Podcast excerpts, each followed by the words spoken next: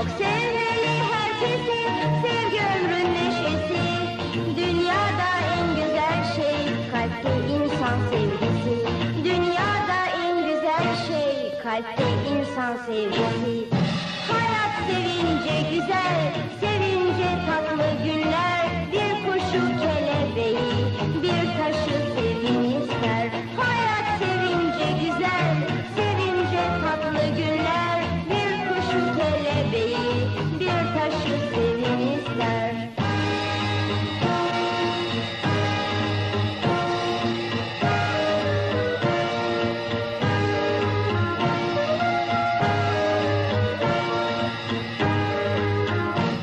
Sevince kalbimizde ümitler çiçeklenir, kötülükler kaybolur, karanlığa gizlenir.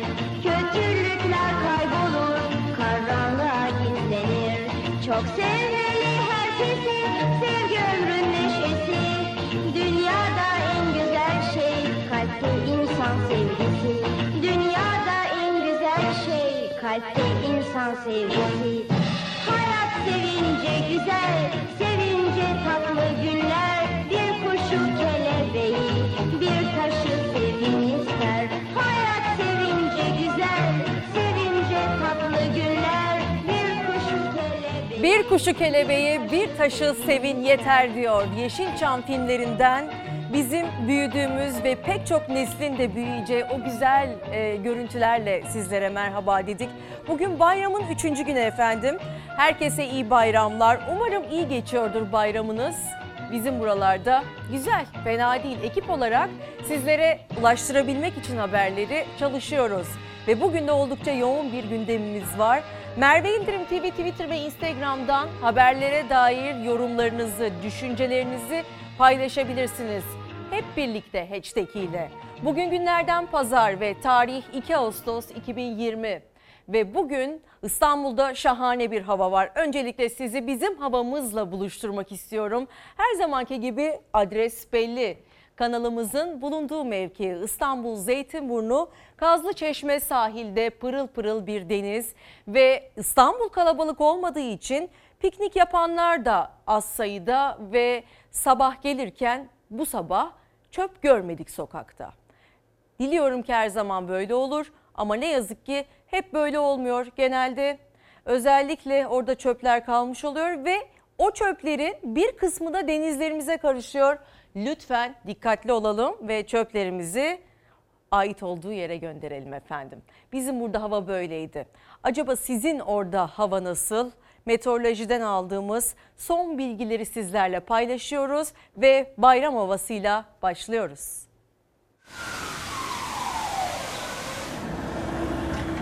Bayramın üçüncü gününde de sıcak hava ve nem bunaltıyor. Karadeniz iki gün boyunca yaz yağmurlarıyla serinleyecek.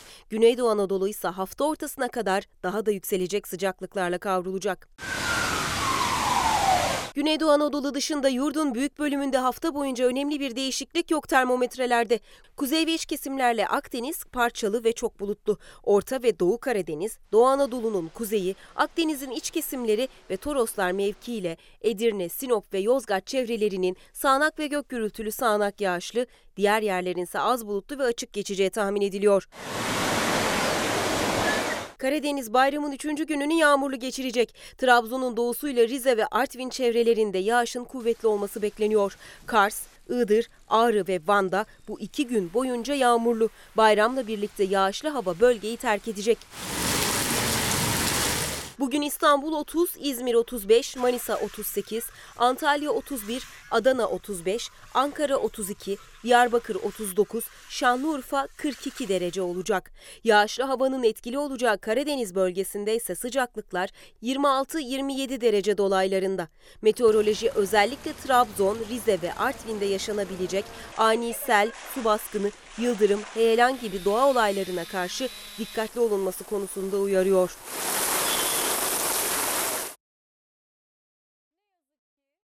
Ne yazık ki bizim cennet ülkemizde yaz dönemlerinde orman yangınları aldığımız en acı haberlerden bazılarıdır ve günlerden beri Ne yazık ki on dört ayrı noktada yangınlarla boğuşuyoruz.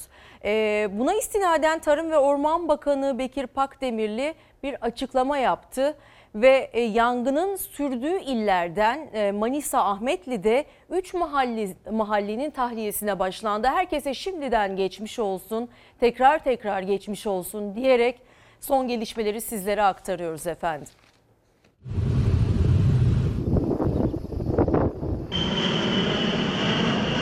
Aydın, İzmir, Muğla, Manisa, Kahramanmaraş, ormanların küle döndüğü beş il sadece. Tarım ve Orman Bakanı Bekir Pakdemirli on bir ilde on dört ayrı noktada yangınla mücadelenin sürdüğünü açıkladı. Manisa Ahmetli'de ormanlık alanda başladı yangın. İtfaiye ekiplerinin müdahalesiyle kontrol altına alındı. Ancak dün akşam saatlerinde rüzgarın da etkisiyle yeniden büyüdü yangın. Alevlerin sıçradığı Hacıköseli mahallesinde on ev hasar gördü. Risk altındaki üç mahallede tahliye işlemi başlatıldı. Ayrıca mahallelerde bulunan büyükbaş, küçükbaş hayvanlarla kümes hayvanlarının da tahliyesi için çalışma başlatıldı. Yangına gün boyunca yedi helikopter desteğiyle müdahale edildi. Ancak havanın kararmasıyla helikopterler çekildi. Yangına gece boyu karadan müdahale devam etti. İzmir'de de peş peşe dört ayrı nokta alevlere teslim oldu. Menderes, Bornova, Urla ve Kemalpaşa ilçelerinde çıkan orman yangınlarına da ekipler aralıksız müdahale ediyor. Bornova ve Kemalpaşa'daki yangınlarda soğutma çalışmaları sürerken Urla'da yangına müdahale sürüyor. Dumanlar İzmir'in pek çok noktasından görüldü. Menderes ilçesindeki yangının seralara sıçramaması için ekipler yoğun çaba sarf ediyor. Ee, çok yakınımızda. Yangının bir başka adresi Bodrum'da da alevler dört saat sonra söndürüldü. elli hektarlık alan küle döndü. Kahramanmaraş'ta ormanlık alanlarda çıkan yangında yedi hektar alan zarar gördü. Tarım ve Orman Bakanı Bekir Pakdemirli on bir ilde on dört ayrı orman yangını meydana geldiğini, bu yangınlardan onunun kontrol altına alındığını, birinin söndürüldüğünü, üçünde ise müdahalenin sürdüğünü açıkladı. Şimdi öfke kontrolsüzlüğünün bir yansımasını göreceksiniz. İstanbul Kartal'da iki grup arasında bir kavga çıktı ve sonuçta olan sivil polislere oldu. Sivil polis iki grup arasında çıkan kavgaya müdahale etti, kurşunların hedefi oldu.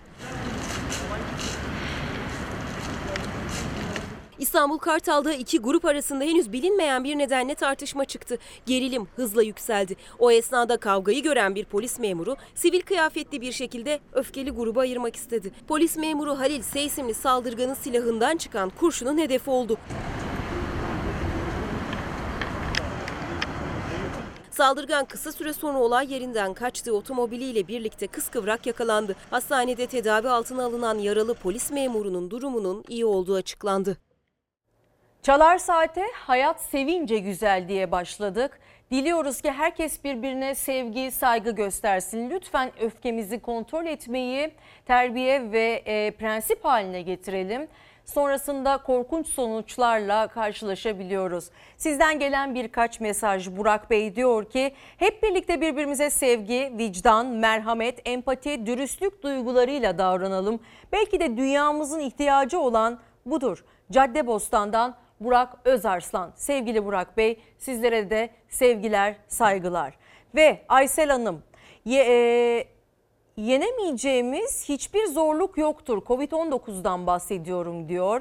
Ve bir başka izleyicimiz de yine hep birlikte hashtag ile hayat sevince güzel, birbirimize dokununca güzel, birbirimizin hayatlarına dokunduğumuzda güzelleşir diyenlerden biri. Merve Yıldırım T V, Twitter ve Instagram'dan yazıyorsunuz bu mesajları.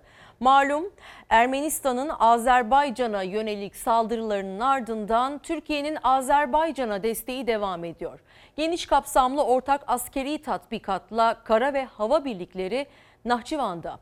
Yeni görüntüler geldi efendim. İşte ortak yürütülen harekatın ilk görüntülerinden birkaçı.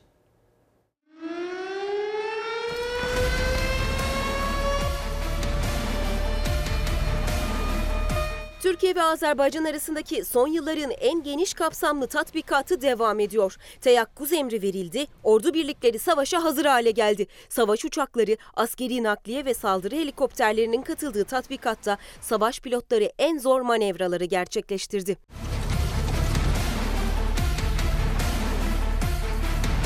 Geçtiğimiz günlerde Ermenistan'ın Azerbaycan'a yönelik saldırıları iki ülke arasında şiddetli çatışmalara neden olmuş, dünyanın gözü bölgeye çevrilmişti. Azerbaycanlı kardeşlerimizin işgal altındaki topraklarını kurtarma ve vatanlarını savunma çabalarına da aynı anlayışla destek veriyoruz. Ankara anında Bakü'ye desteğini açıkladı.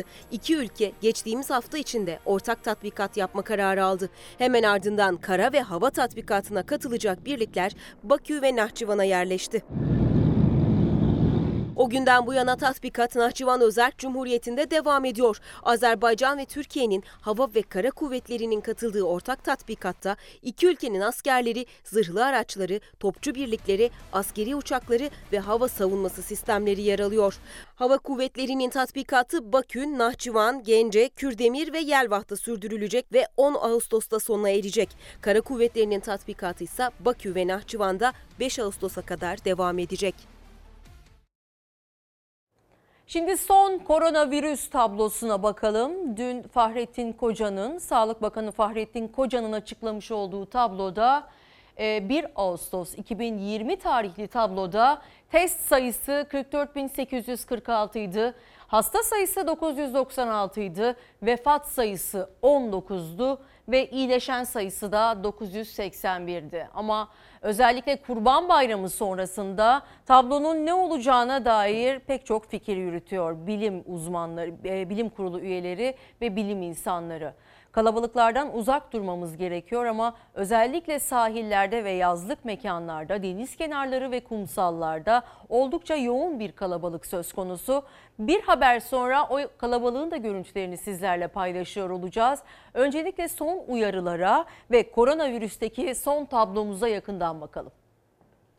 Kurban Bayramı'nda işi öyle ciddiye alalım ki bayram sonrası gözümüz vaka tablosunda olmasın. Sağlık Bakanı Fahrettin Koca bayramdan önce bu uyarıyı yapmıştı. Ama hem tablo hem de gözle görülenler durumun iyiye gitmediğini ortaya koyuyor. Bunun üzerine Bakan Fahrettin Koca daha net bir uyarı yaptı. Kısıtlama sinyali verdi ve giderek bine yaklaşan yeni vaka sayısına dikkat çekip tedbire ihtiyaç var dedi. Bu rahatlık devam ederse tablonun olumsuz yönde gitmesi kaçınılmaz. Biz yeniden ciddi kısıtlamalar getirmeden vatandaşlarımız rehavetten kurtulsun. Aksi halde bölgesel olarak gerekli kararları yeniden almak zorunda kalırız. Fahrettin Koca'nın işaret ettiği otuz bir Temmuz tablosu aslında ama bir Ağustos'un tablosunun rakamları daha da yüksek bir gün öncesine göre. Yeni vaka sayısı dokuz yüz doksan altı, hayatını kaybeden kişi sayısı on dokuz, ağır hasta sayısı ise beş yüz seksen altı. Maalesef tekrar binli rakamlara yaklaşmış durumdayız. Bu bayramdaki sınavı iyi veremez isek önümüzdeki on gün sonra, önümüzdeki on gün sonra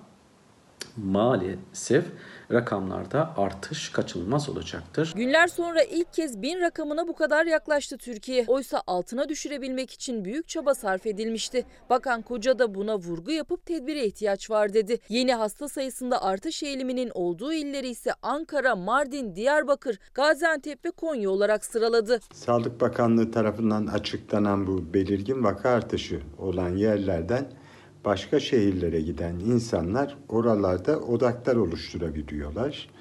Bunların yakından izlenmesi lazım. Koca normalleşme sürecine ilişkin hayal kırıklığını da dile getirdi. Üzülerek söylüyorum, normalleşme ile birlikte tedbirler devre dışı kaldı dedi. Bilim Kurulu üyesi Profesör Doktor Hasan Tezer de durumun ciddiyetini bu sözlerle açıkladı ve bayramın ilk gününe dair gözlemini paylaştı. Maalesef yoğun bir temas vardı.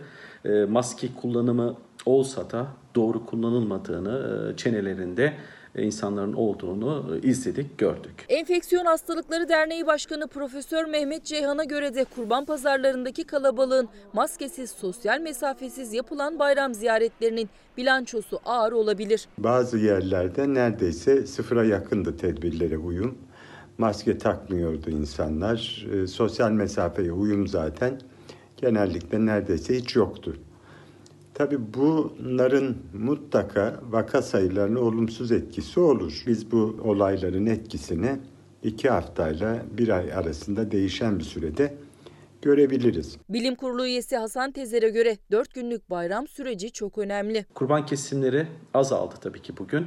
Ee, yavaş yavaş artık ziyaretler gerçekleşecek. Ee, bizim için önemli. Çünkü toplumda hastalığı hiçbir bulgusu olmadan geçiren kişiler var. Karar gazetesiyle gazete manşetlerimize göz atmaya başlıyoruz. İlk detayımız koronavirüs tablolarına ilişkin. Yeni tablo Avrupa standardı. Koronavirüs tablosunda yoğun bakım ve entübe hasta sayılarının kaldırılması malum tartışma yaratmıştı ve Sağlık Bakanı Koca karar bilim kurulunda alındı dedi. Amaç dünyada belirlenen ağır hasta kriterlerine uyum sağlamak dedi ve yoğun bakım entübe hasta yerine yeni tabloda ağır hasta sayısı ve zatüre oranını duyurması veriler saklanıyor eleştirilerine yol açtı. Sağlık Bakanı Koca dikkat çeken adımın verilerde Avrupa ile uyumluluk amacıyla atıldığını söyledi ve Koca uluslararası literatürde bizdeki ağır vaka tanımı aynı olsun diye yapıldı bu değişiklik. Her gün ağır vakalar artıyor diyorum, bir şeyler gizleyen insan böyle bağırır mı dedi.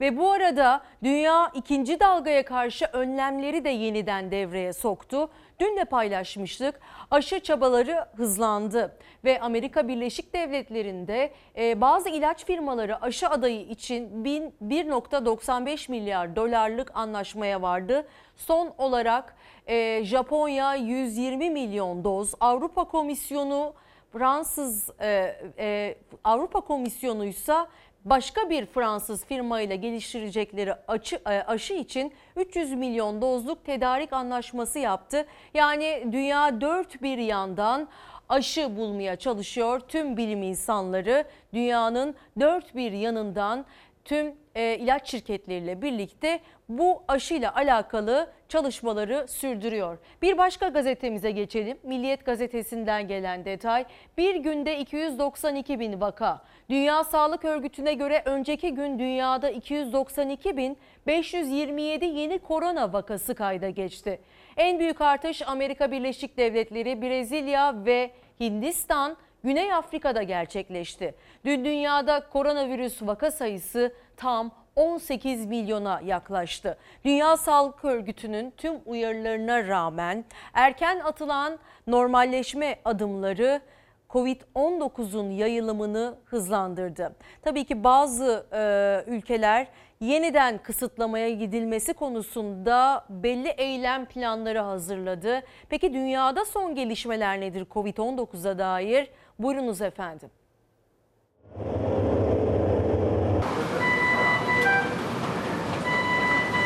yedinci ayı dolduran kovid on dokuz salgınında günlük vaka rekoru kırıldı.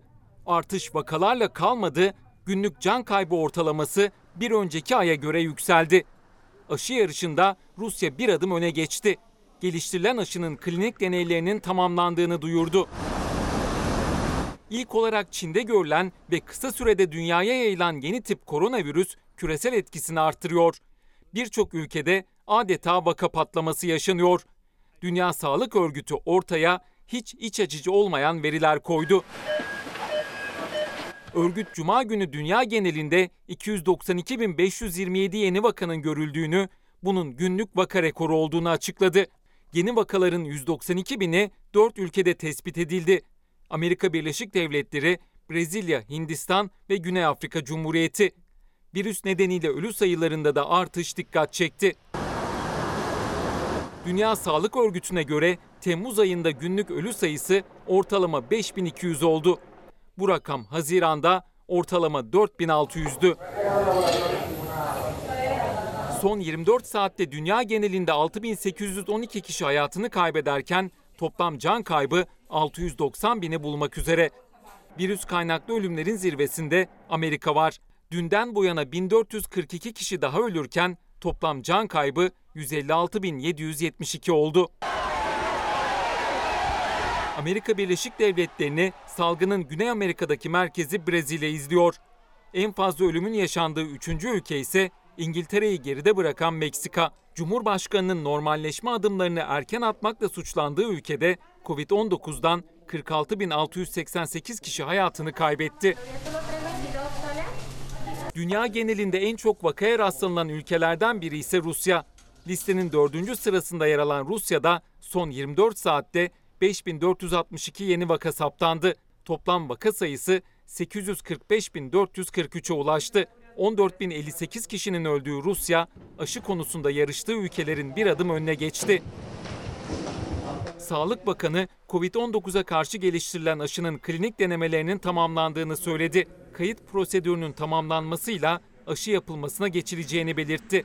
Rus hükümeti ilk etapta sağlık çalışanları ve öğretmenlere toplu aşı yapmayı hedefliyor.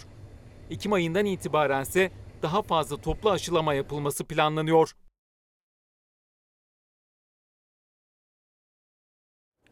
Yine gazetelerle devam ediyoruz. Gün Boyu gazetesinden gelen bir detay. Tarama bir ay süre, sürecek, mutasyonu ortaya çıkaracak bir çalışma başlıyor. Sağlık Bakanlığı koronavirüsün Türkiye'de mutasyona uğrayıp uğramadığının belirlenmesi için çalışma başlattı. Doçent Doktor Gulay Korukoğlu konuşmak için erken dedi. Ama birkaç detay var elimizde. Koronavirüsün mutasyona uğrayıp uğramadığının belirlenmesi için yürütülen çalışmayı basın mensupları görüntüledi. İşleme ve ileri analiz çalışmasının dört hafta süreceği ve ortaya çıkacak sonucunda Sağlık Bakanı Fahrettin Koca tarafından kamuoyuna açıklanacağı bildirildi.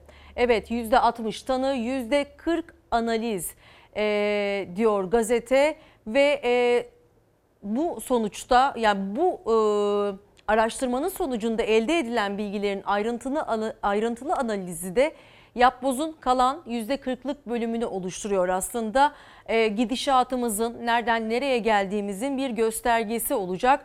dört hafta sürecek bu araştırma ve bir ay sonra da biz e, Sağlık Bakanı Fahrettin Koca'dan virüsün mutasyona uğrayıp uğramadığını öğreniyor olacağız. Bir diğer gazeteye geçelim. Gün Boyu gazetesinden Cumhuriyet'e mi, Korkusuz gazetesine geçiyoruz efendim. Korkusuz'dan gördüğünüz bir tablo. Aslında bu konuyu e, sizlere görüntülerle anlatmak istiyoruz. Tatil beldelerinden gelen e, manzaralarla anlatmak istiyoruz ama kısaca şuradan e, Profesör Doktor Mehmet Ceyhan, Ceyhan'ın yaptığı yorumu paylaşmak istiyorum. Profesör Ceyhan plajda, restoranda ve çarşıda sosyal mesafe sıfır, maske yok. Bu şekilde aldığımız tüm önlemler boşa gidecek dedi. İşte şu manzara için İstanbul, Bodrum, Amasra, Çeşme, Antalya, aslında tüm tatil beldeleri şu an itibariyle dop dolu ve sosyal mesafe ne yazık ki unutulmuş durumda. İşte bu görüntülerden uzak durmamız gerekiyor ki virüsten uzak kalabilelim. İlerleyen dakikalarda dediğimiz gibi paylaşacağımız çok şey var ama özellikle tatil beldesinde olanlar varsa ve bizi izliyorlarsa lütfen kendi sağlığınız, sevdiklerinizin sağlığı için sosyal mesafe kurallarını hiçe saymayın. Lütfen maskenizi, dezenfektanlarınızı, kolonyalarınızı ve temizlik, hijyen işinizi ihmal etmeyin diyerek kısa bir uyarıda bulunmak isterim efendim. Günlük koronavirüs tablosundan yoğun bakım ve entübe hasta oranı neden çıkarıldığı tartışılıyor. Bilim Kurulu üyesi Ateş Kara, ben de bilmiyorum demişti ve Sağlık Bakanlığı'ndan da henüz net bir açıklama yok. Ama tartışması giderek büyüyor. Uzmanlar rakamlarla ilgili yeni hesaplamalar yaparken muhalefet vaka oranının gizlendiğini savunuyor. Biz her Türkiye'nin her yerinden sağlık çalışanlarından öğreniyoruz ki Güneydoğu'da örneğin Gaziantep'te özellikle söylemek isterim. Yoğun bakım servisleri doldu. Başka kentlere örneğin Kahramanmaraş'a hastaları gönderiyoruz biçiminde. Ankara alarm veriyor. Boş yatak varmış gibi görünüyor ama şu anda tükenmiş durumda. Sağlık Bakanlığı bu sayıları gizleyerek, sansürleyerek vatandaşımızı tekrar rehavete etmekle kalmıyor. Aynı zamanda bilim insanlarının gerçekçi bir değerlendirmeyle kendilerine yardımcı olmasını da önüne geçiyor. Koronavirüs veri tartışması sahadaki uzmanlardan geldiği ifade edilen yeni bilgilerle büyüyor. Muhalefet artan vakaların gizlendiği iddiasının arkasında dururken halk sağlığı uzmanı Profesör Doktor Ahmet Saltık'tan da dikkat çeken açıklamalar geldi. Dünya genelinde yoğun bakımda yatanlar toplam hastaların neredeyse yüzde biri kadar bizde yüzde onun üstünde. Yani dünya ortalamasının on katı kadar yoğun bakım gereksinimli hastamız var. Ama ölüm oranlarımız da dünya ortalamasının yarısı dolayında.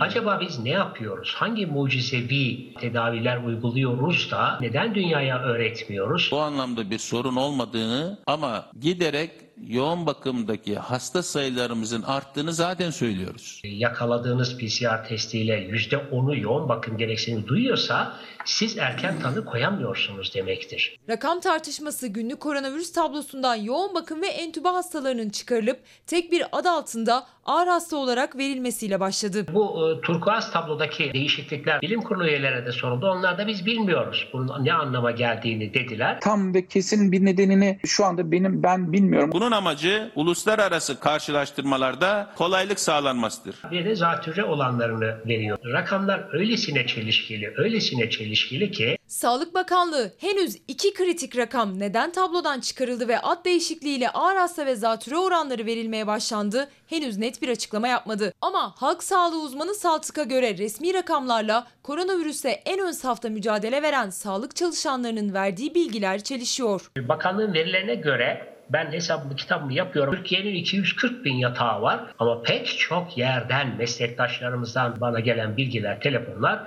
yataklar doldu, yoğun bakım servisleri doldu. E, peki bu nasıl oluyor da bizim on bin yatak, yatan dolayında hastamız görünüyor? Nasıl oluyor da dokuz yüzler dolayındayız? E, dünya da buna inanmıyor. Yerel basında yetkililerin ilan ettikleri sayılar resmi rakamların üzerinde topladığımız zaman sonbaharda yayılacak olursa sağlık kapasitesinin zorlanması söz konusu olabilir. Uzmanlar ve muhalefet rakamların daha da artmasından endişeli. Buradan şimdi Sağlık Bakanlığı samimi olarak uyarıyorum. Bu kafayla giderlerse Eylül ve Ekim aylarında olağanüstü bir vaka sayısıyla karşılaşırız. Sağlık sisteminde bir çöküşle ne yazık ki hastalarımız karşı karşıya kalabilirler. Sizden gelen birkaç yorum. Mustafa Bey diyor ki tedbirlerin dikkate alınmadığı vaka sayısındaki artıştan belli zaten diyor. Persan Bey tablo böyle devam ederse er ya da geç herkes covid on dokuz virüsüne yakalanacak. Ölenler ölecek, kalan sağlar bağışıklık kazanacak ya da aşı bulunup öyle atlatılacak diyor. Dileriz ki E, aşı bulunana kadar daha fazla yayılmaz virüs ama bayram sonrası gelecek olan tablolar hepimizin yakından takip edeceği tablolar olacak. Bilim Kurulu'nun açıklamalarına göre ki Ayasofya'da da e, ilk namaz seksen altı yıl sonra kılınan ilk namaz e, sonrasında da bu, bu gibi benzer görüntüler ortaya çıkmıştı. Sosyal mesafe ve belli kurallar hiçe sayıldı. İşte bu aslında her eylemde, tatil günlerinde ve her türlü durumda ortaya çıkabiliyor. O yüzden şu an için virüs pusuda mı değil mi bunu da bilmiyoruz. Belki de olan oldu ve önümüzdeki günlerde göreceğiz sonuçları. Sözcü gazetesinden bir detayla siyasi gündemimize göz atmaya başlıyoruz. Akşener Ayasofya'da namaz kıldı. İyi Parti lideri Akşener Ayasofya Camii'ne gitti. Malum açılışta yani ilk cuma namazının kılındığı günde davet almasına rağmen gitmemişti ve sonrasında kendi başına yapmayı tercih etti ibadetini. Alparslan Han, Fatih Sultan Mehmet Han ve Atatürk için dua ettim dedi İYİ Parti lideri Meral Akşener. Evrensel Gazetesi'nden de bir detay gelsin. Partiler video konferansla bayramlaştı. Siyasi partiler arasında gelenekselleşen bayramlaşma ziyaretleri pandemi sebebiyle video konferans yöntemiyle yapıldı. Kurban Bayramı'nın ikinci gününde yapılan bayramlaşmada sağlık temennisi öne çıktı ki Türkiye'nin aslında bütün dünyada olduğu gibi en büyük temennisi sağlık efendim. Ayasofya bayram günü de siyasetin ve siyasetçilerin gündemi de aslında Cumhurbaşkanı Erdoğan, Ali Erbaş'ın sözleriyle başlayan tartışmaları art niyetli buluyorum dedi ve Ayasofya'nın ibadete açılmasını gölgeledi diye devam ettirdi sözlerini.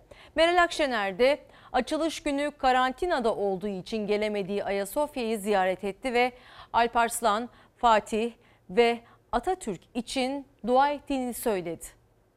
milletimizin yüreğindeki seksen altı yıllık yara olan Ayasofya'nın ibadete açılması bayram sevincimizi daha da artırmıştır. Ailecek geldik, mescit namazı kıldık. Allah kabul etsin inşallah. Ayasofya'nın yeniden ibadete açılmasını gölgelemek için başlatılan kimi tartışmaları art niyetli bulduğumu da belirtmek istiyorum. Diyanet İşleri Başkanı Ayasofya'yı müzeye çeviren karar için vakfiyeyi çiğneyen lanete uğrar sözleriyle tartışmayı başlattı. Muhalefetin sert tepkisi Ali Erbaş'ın sözlerini düzeltme çabalarıyla büyüyen söz düellosunda Cumhurbaşkanı sessizliğini ilk kez bozdu. Ayasofya bayram günü de siyasetin ilk maddesiydi. Dedik ki Ayasofya'yı ibadete açın ama siyasete kapatın.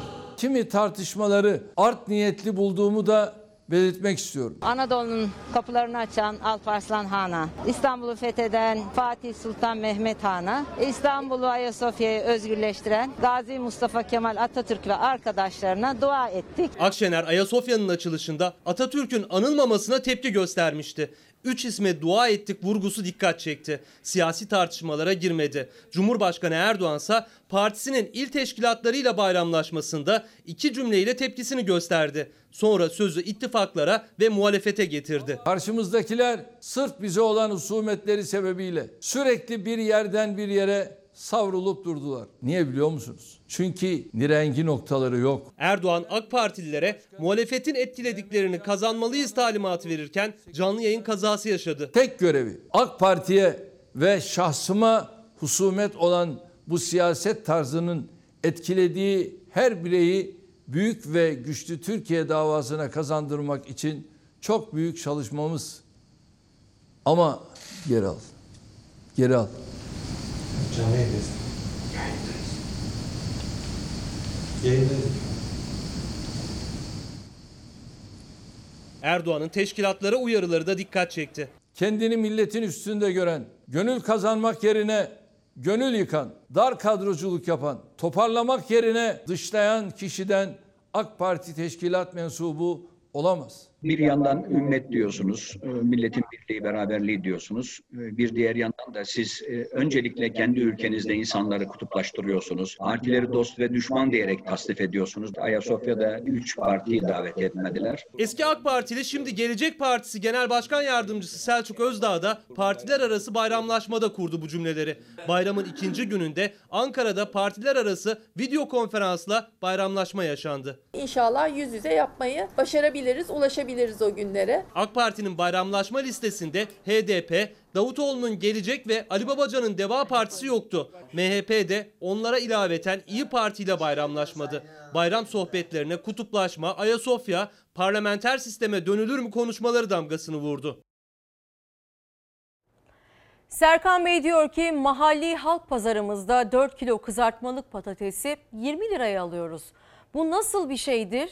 Yazık bunu yapan çiftçiye de bizlere de diyor. Ekonomik göstergelerden ve sonuçlardan bahsederken aslında toplumun kanayan yarası haline geldi. Koronavirüs sonrası dünya ile birlikte başlayan ve hazırlıksız yakalandığımız bir gerçek olan ekonomik krizle alakalı ciddi anlamda sıkıntılar var ülkemizde ki asgari ücretli ya da çalışan işsizler gibi artık nitelendirdiğimiz İnsanlarımız zar zor geçiniyor ve karınlarını doyurmakta, temel ihtiyaçlarını karşılamakta oldukça zorlanıyorlar. Onların da sesini duyurmuş olalım, yazabilirsiniz. Ve Korkusuz gazetesinden de aslında ekonomik yansımanın bir sonucunu göreceğiz. Ayasofya etkilemedi, seçmen ekonomi diyor. Vatandaşın en büyük derdi geçim. Avrasya Araştırma'nın anketine katılanların yüzde doksan dokuz virgül yedi'si Ayasofya'nın ibadete açılması siyasi tercihimi etkilemedi dedi. Ve halkın önceliği yine ekonomik sorunlar oldu. Avrasya'nın anketinde Ayasofya'nın ibadete açılması nedeniyle iktidara oy vereceklerin oranı yüzde sıfır virgül iki oldu. Açılışın tercihini etkilemeyeceğini belirtenlerin oranı ise yüzde doksan dokuz virgül yedi oldu. Ülkenin problemleri arasında yüzde yetmiş iki ile ekonomik sorunlar birinci, yüzde altmış dört virgül beş ile işsizlik ikinci ve yüzde otuz ile pahalılık üçüncü sırada yer aldı. İşte ekonomik yansımanın önümüzdeki siyasi süreçte nasıl durumlara sebep olacağının bir göstergesi aslında. E, tabii ki bunlar net bilgiler değil, yapılan anketlerden yola çıkılarak hazırlanmış haberler. Ve Evrensel Gazetesi'nden, Bir Gün Gazetesi'nden de bir detay. Ayasofya hamlesi de boşa düştü. A K P'nin oyları eriyor dedi Bir Gün Gazetesi. Avrasya'nın anketine göre Erdoğan'ın ve A K P'nin oyları erimeye devam ediyor. İktidarın Ayasofya hamlesi ise seçmende karşılık bulmadı. A K P'de çöküş sürerken Avrasya Araştırma Şirketi'nin yaptığı anketin sonuçları paylaşıldı. Ve Erdoğan Cumhurbaşkanı adayı olursa oy veririm diyenlerin oranı yüzde otuz sekiz nokta dokuz, vermem diyenlerin oranı ise yüzde kırk altı nokta sekiz oldu. Yurttaşlar ülkenin en büyük sorununun ekonomi ve işsizlik olduğu görüşünde. Sonuçları bir güne değerlendirdi şirket başkanı Kemal Özkiraz ve Ayasofya kararıyla kendi kitlesini dahi konsolide edemiyorlar. Elimizdeki veriler A K P ve Erdoğan'ın çok zorlanacağını gösteriyor diye bu anketin analizini yaptı. Bir de Akşam Gazetesi'ndeki yansımaya bakalım. Sonra sizden gelen birkaç mesaj okuyacağım. AK Parti dostlarını artırın. Cumhurbaşkanı Erdoğan dün e, haberde göremediniz ama bir de böyle bir mesaj verdi ve video konferansta bayramlaştığı esnada AK Parti teşkilatına böyle bir mesaj verdi ki AK Parti dostlarını artırın derken aslında C H P kurultayında Kemal Kılıçdaroğlu'nun dostlarımızla birlikte vurgusunun hemen ardından dostlarımız kelimesini kullanması da dikkat çekici bir detaydı.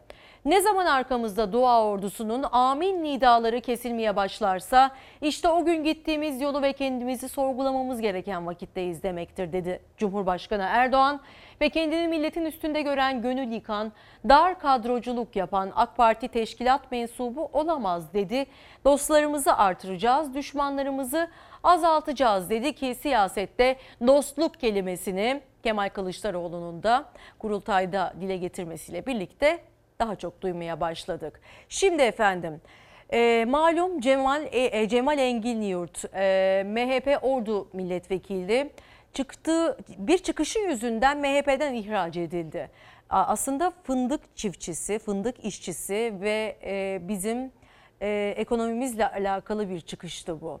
Ve sözlerine aslında nasıl bir açıklamayla devam ettiğini soracak olursanız eğer haberde gözlerinin dolduğuna tanık olacaksınız. Biz ülkücüler hancıyız, birileri yolcu, gün gelecek onları ihraç olacak Allah'ın izniyle. Tarih acımasız karar alanları da lanetleyecektir, bunu herkes böyle bilsin. M H P'den parti disiplinine uymadığı gerekçesiyle ihraç edilen Cemal Enginyurt memleketi Ordu'dan ses verdi. Hemşerileriyle bayramlaşırken, ihraç kararına tepkisini dile getirirken zaman zaman duygusallaştı. Hiç kimseye ihanet etmedik. Hiç kimseyi satmadık. Bu partiden ihraç edilmeyi de hak etmedik. İl başkanımın da dedi ki Cemal Enginyurt yoksa ben de yokum, istifa ediyorum dedi. Allah razı olsun. Fındık fiyatları açıklanmadan hemen önce rekolte rakamlarını yüksek verdiği gerekçesiyle Tarım Bakanı'na sert tepki göstermişti Enginyurt. M H P'den ihraç düğmesine de bu tartışmadan sonra basıldı. M H P lideri Bahçeli ile bayramlaşıp helalleşebilseydik diye sitem etti. Atmasaydınız beni bayramdan önce, ihraç etmeseydiniz beni bayramdan önce, hiç olmazsa lider Devlet Bahçeli'ye helalleşme imkanı verseydiniz, bayramı bile zehir ettiniz. Konuşmalarıyla Cumhur İttifakı'na zarar verdiği eleştirilerine karşı da kendini savundu Enginyurt. Sık sık Cumhurbaşkanı Erdoğan'ın adını geçirdi konuşmasında. Biz Sayın Recep Tayyip Erdoğan'a belki çok hakaret ettik. O da bize çok hakaret etti ama biz hiçbir zaman AK Partili olmadık, M H P'li kaldık, kalmaya da devam edeceğiz. Türkiye'ye Recep Tayyip Erdoğan, Ordu'ya Cemal Enginyurt lazım diyerek oy istedik. Recep Tayyip Erdoğan'a oy vermiyorsanız bana da vermeyin dedim. Başka partiye geçeceğine ilişkin iddialara ve paralel bayramlaşma töreni düzenliyor diyenlere de sert çıktı. Ey küçük akıllı zavallı, beni M H P'den attınız, milletvekilliğinden atmadınız. atmadınız beni. Beni ülkücülükten atmadınız, Türkçülükten atmadınız beni. Bir günde adam haini ilan etmeyin. Beni kendinize hedef alarak yanlış yaparsınız. Şu partiye geçecek, bu partiye geçecek. Lan oğlum, biz parti değiştirmek için ülkücü olmadık. Konuşması sırasında yaşadığı duygu fırtınasına kendisini dinleyenleri de ortak etti Enginyurt. Doğru bildiklerimi söylemeye devam edeceğim restiyle. İstifa ediyorum dedi. Allah razı olsun. Bakalım Cemal Enginyurt önümüzdeki süreçte hangi partiyle yollarını birleştirecek? Bunu da takip ediyor olacağız. AK Partili Mehmet Metiner çok dikkat çekici bir açıklama yaptı. Şu anda temasımız olan cemaatler var dedi ve muhalefet bu sözleri itiraf olarak değerlendirdi ki sonrasında da Metiner açıklama yapmak durumundaydı. on yedi yirmi beş Aralık'a kadar biz dini cemaatlerle ilgili çok fazla iç içe olduğumuz için bizim temasımızın olmasının hiçbir yanlışlık yok. Şu anda temasımızın olan cemaatler var. Belki bunlar yarın ne çıkar bilemeyiz. Mehmet Metiner içeriden bildiriyor. En içeriden, A K P'nin içinden. Yıllardır bizim söylediklerimizi doğruluyor. Bu çok önemli bir itiraf. Milletimizin bunu görmesi lazım. Esasen malumun ilamını yapmış. Bu konuda ders aldıklarını görmüyor. AK Partili Mehmet Metiner on beş Temmuz hain darbe girişimi ve FETÖ sonrasında şimdi yeni cemaatlerle ilişkide olduklarını söyledi. Katıldığı televizyon programında yaptığı açıklamalarla gündeme oturdu. on beş Temmuz'u da bu getirmişti. Bir cemaate teslim olmuşlardı. O cemaat elindeki güçle darbeye kalkıştı. Şimdi o cemaati alıp içeri tıktılar ama başka cemaatleri baş tacı yapıyorlar. Devletin her yerine yerleştiriyorlar. Adalet ve Kalkınma Partisi'ni uyarıyoruz. Devleti FETÖ'ye çaldırıyordunuz. Millet kurtardı. Şimdi tekrar başka cemaat ve tarikatlara kaptırmak üzeresiniz. Aklınızı başınıza alın. Yeni bir on beş Temmuz faciasını sırf ideolojik takıntılarınız yüzünden bu millete yaşatmayın. Muhalefet Metiner'in sözlerini AK Parti içinden yükselen bir itiraf olarak değerlendirdi. Malumun ilanı dedi. Asıl tepki de Metiner'in şu anda temasta olduğumuz yeni cemaatler var dedikten sonra kurduğu cümleye geldi. Şu anda temasımızın olan cemaatler var. Belki bunlar yarın ne çıkar bilemeyiz. Yarın çıktığında şey ihanet ortaya çıktığında anlaşılır. Ama bu çok tehlikeli. Devleti yeniden cemaatlere teslim edenlerin on beş Temmuz'dan ders almadıkları, aksine on beş Temmuz'u fırsata çevirip yeniden temiz bir sayfayla yollarına devam ettikleri anlaşılmaktadır. Diyanet İşleri Başkanı Ali Erbaş'ın FETÖ'cü olduğu iddiaları karşısında savunma yaparken kurdu bu cümleleri Mehmet Metiner. Erbaş için de on yedi yirmi beş Aralık sürecini milat olarak gösterdi. Ali Erbaş'ı birkaç kalem fırçasıyla tarif etmek doğru değil. Biz geçmişini biliriz çünkü. Dini cemaatlerle ilgili çok fazla iç içe olduğumuz için. Sırf namaz kılıyor diye, Müslümanlığı şeklen yerine getiriyor diye bu ülkenin kaynaklarının cemaatlere peşkeş çekilmesi, bütün yetkili makamlarına cemaatlerin getirilmesi yeni bir darbeyi ve Türkiye'nin başına yeni belaları çağrıştırmaktadır. Diyelim ki bugün ilişkide olduğumuz cemaatlerden biri yarın tıpkı FETÖ gibi ihanet etti. O vakit devlet gereğini yapar. Varsayımlara dayalı toptancı düşmanlıklar zararlıdır. Metiner gazetesindeki köşe yazısında sözlerine açıklık getirdi. Bir varsayım üzerinden cemaatlere düşmanlık beslenmemesi gerektiğinin altını çizdi. Yeni bir tartışmanın da perdesini araladı. AK Parti'nin seçmenini hatırlatıyoruz. Ve siz ülkesini seven güzel insanlar, bu yanlışlara ortak olmayın. Bir daha ülkeyi cemaatlere teslim eden ve bundan ders almayanlara sakın ülkeyi teslim etmeyin. Gazi Mustafa Kemal Atatürk'ün Ankara'da bin dokuz yüz yirmi yedi yılında yedi Aralık bin dokuz yüz yirmi yedi yılında yapmış olduğu konuşmasının bir bölümünü okumak istiyorum. Hemen izlemiş olduğumuz haberin ardından.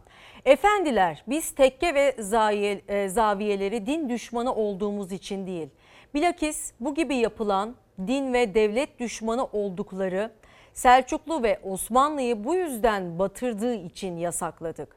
Çok değil, yüzyıla kalmadan eğer bu sözlerime dikkat etmezseniz göreceksiniz ki bazı kişiler bazı cemaatlerle bir araya gelerek bizlerin din düşmanı olduğunu öne sürecek. Sizlerin oyunu alarak başa geçecek ama sıra devleti bölüşmeye geldiğinde birbirlerine düşeceklerdir. Ayrıca unutmayın ki o gün geldiğinde bir taraf diğerini dinsizlikle ve vatan hainliğiyle suçlamaktan geri kalmayacaktır. bin dokuz yüz yirmi yedi, yedi Aralık bin dokuz yüz yirmi yedi'de Gazi Mustafa Kemal Atatürk'ün Ankara'da yapmış olduğu konuşmadan kısa bir kesitti efendim bu. Ve öngörülü olmanın aslında e, nasıl lider olunacağının bir göstergesiydi bana kalırsa. Aslında günümüzü özetleyen bir konuşmasıydı Atatürk'ün, Türkiye Cumhuriyeti'nin kurucusunun. Şimdi bir reklam arası veriyoruz efendim. Reklam dönüşünde bol bol mesajlarınıza yer vereceğiz. Hep birlikte hashtag ile güne başladık. Merve Yıldırım T V, Twitter ve Instagram'dan mesajlarınızı lütfen ulaştırınız. Saat tam dokuz otuz efendim. Bugün günlerden pazar, bayramın üçüncü günündeyiz ve iki Ağustos iki bin yirmi'yi gösteriyor tarihlerimiz. Güne hep birlikte hashtag ile başladık. Yavuz Öztürk, hemen mesajınızı paylaşmak istiyorum. Ee, diyor ki göle, e, yeni TOKİ binaları e, kanalizasyon pis, e, pisliği dolu, yıllardan beri böyle bir durumdayız diyor e, bulunduğumuz bölgede. Lütfen Sağlık e, Bakanlığı ya da Çevre ve Şehircilik Bakanlığı sesimizi duysun diyor ama mevkinizi yazmamışsınız Yavuz Bey. O yüzden nerede olduğunuzu duyuramayacağım. Bir başka izleyicimiz, bir başka izleyicimiz diyor ki deniz ve tatil rezaletini izliyorum diyor. Havuzlar en güvenilir ortam olmasına rağmen bir karar ve tedbir yok. Uzman olarak üzülüyorum diyenlerden biri. Tabii ki havuzların da en temiz ve en iyi alanları olduğuna dair net bir açıklamada yoktu. Ve Ayşe Hanım diyor ki hep birlikte orman ve sokak hayvanlarımızı koruyalım, korumak zorundayız diyenlerden biri. Evet, ilerleyen dakikalarda ne yazık ki hayvan haklarının da üzerinde durmamızı gerektirecek bir haber var. Bu arada e, yayına girmeden önce bizim e, Fox binamızın bahçesinde bakmış olduğumuz hayvanlarımız var. Ve e, o hayvanlardan e, bazıları e, doğum yaptı. Sahiplendirmek istiyoruz o kedileri. Ee, yönetmenim Hilal Allaç onların fotoğrafını e, çekti ve e, kendi sosyal medyasında paylaştı ama ben birazdan sizlerle özellikle paylaşmak istiyorum. Eğer hayvan sahiplenmek isteyenleriniz varsa, kedi sahiplenmek isteyenleriniz varsa minicik kedilerimiz var. Buradan da duyurmuş olalım efendim. Karar gazetesinden bir detay. bir milyon bina çatır diyor. Bilim insanlarının deprem her gün daha da hızlı yaklaşıyor uyarıları arttı. on altı milyonluk İstanbul'a ilişkin korkutan veriler, Türkiye'nin önündeki en acil gündemin deprem olduğunu çarpıcı verilerle hatırlattı. yirmi yaş üstü sekiz yüz on yedi bin, kırk yaş üstü iki yüz altmış iki bin bina var. Gölcük felaketinin ardından geçen yirmi yılda binalarda sigorta oranı üçte birlere kadar ulaşamadı. Yapıların yalnızca yüzde beşi güçlendirme gördü. Ve İstanbul'da iki bin öncesi yapılan tam sekiz yüz on yedi bina var. Çürük yapılardaki üç buçuk milyon kişi ise risk altında. Deprem gerçeği her zaman kendini hatırlatıyor ülkemizde. Özellikle bu baharda, bu yaz başında birkaç yerde birden, birkaç ilimizde birden sarsıntılar gerçekleşti ve altyapımızın depreme hazırlıksız olduğu ortada. Özellikle İstanbul'da pek çok bina daha deprem olmadan yıkılıyor. Bahçeli evlerde de böyle bir bina vardı ve yıkım kararı verilmişti aslında bu binaya ama buna rağmen tedbirli olunmadığı ve gerçekleşmediği için karar, bina çöktü.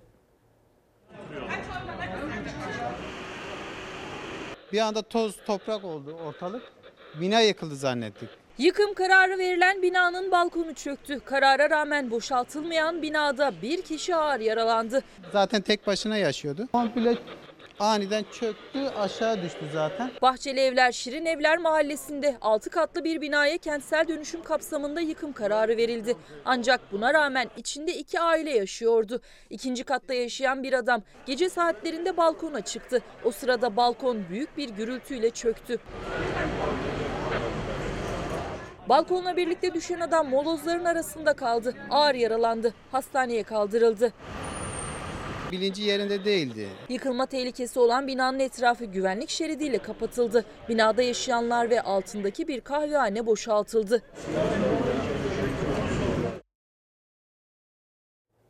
Ve Sözcü gazetesinin manşetinde hepimizin yakından takip ettiği, özellikle kadınların çok üzerinde çırpındığı İstanbul Sözleşmesi'ne dair haber haberin detayları var. İktidar çevrelerindeki sözleşme tartışması tırmanıyor. İstanbul Sözleşmesi'nde kimin dediği olacak? İşte soru bu. Radikaller kadına şiddeti önlemeyi amaçlayan sözleşmeden çıkılmasını isterken Erdoğan'ın kızının da yer aldığı dernek sözleşmeyi savundu.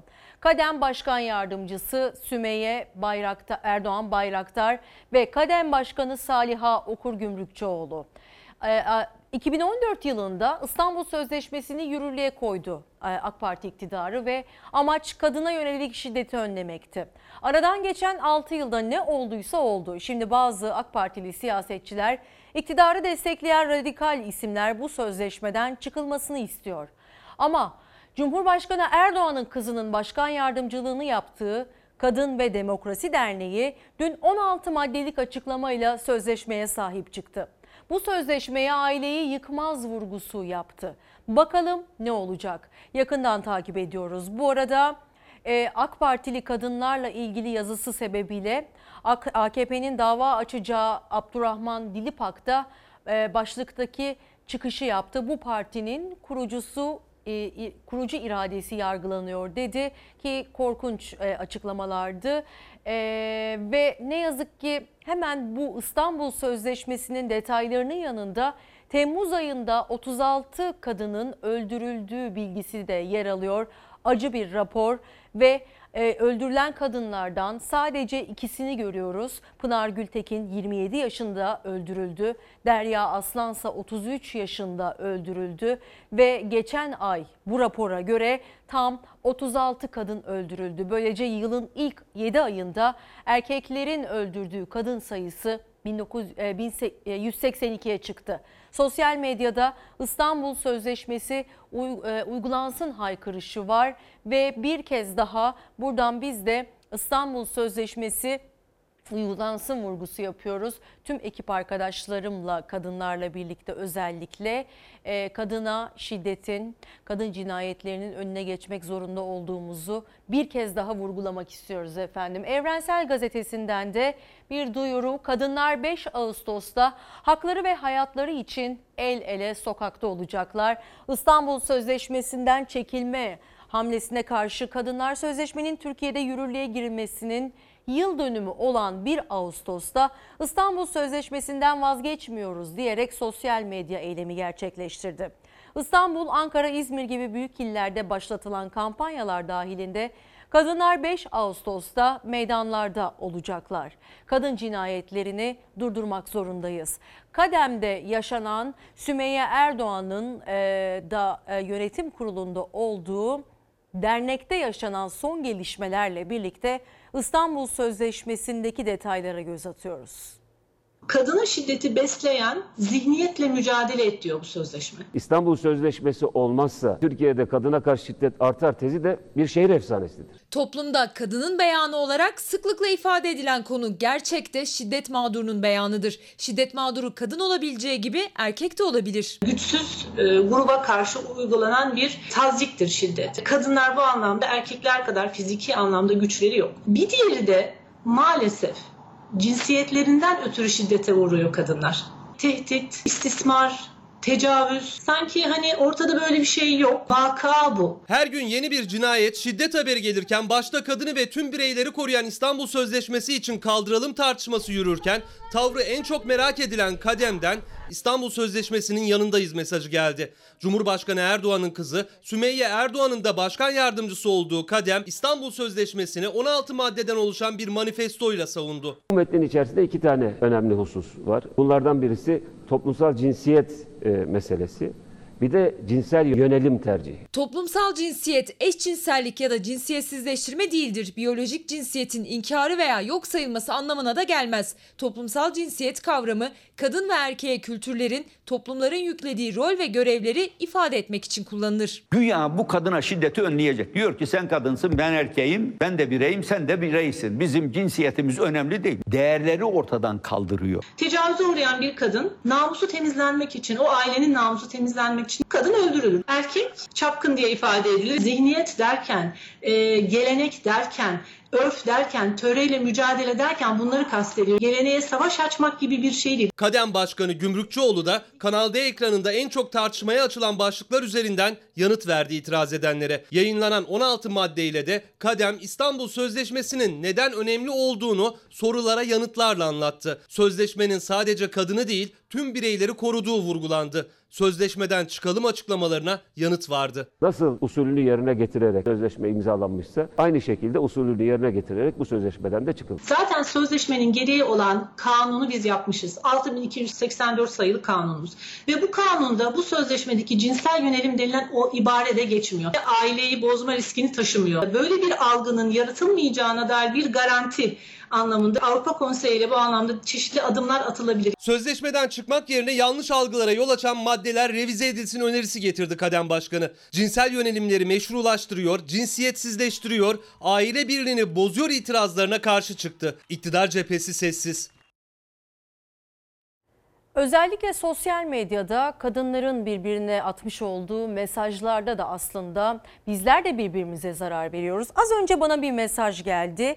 Emily Acar isimli bir kullanıcı, bir hanımefendi, kendi hemcinsim, diyor ki bana e, prenses halleriniz olmasa, biraz daha gazeteci kişiliğiniz ön plana çıksa, güzellik vurgusu sanki çok iticisiniz. Tamam, her türlü eleştiriye açığız ama burada güzel olup olmamamız, çirkin olup olmamamızı değerlendirmiyoruz. Burada bir haber var, haberleri sizlerle paylaştırıyoruz ve bir şekilde benim görüntüm bu kadar sizi ilgilendirmemeli diye düşünüyorum. Ayrıca her güzel kadının, güzel kadınların aptal olabileceğini düşünüyor olmanız da gerçekten korkunç bir yaklaşım. Evet, biz erkeklere kızıyoruz ama kadınlar da lütfen biraz daha birbirlerine karşı ılımlı, saygılı ve sevgili olsunlar.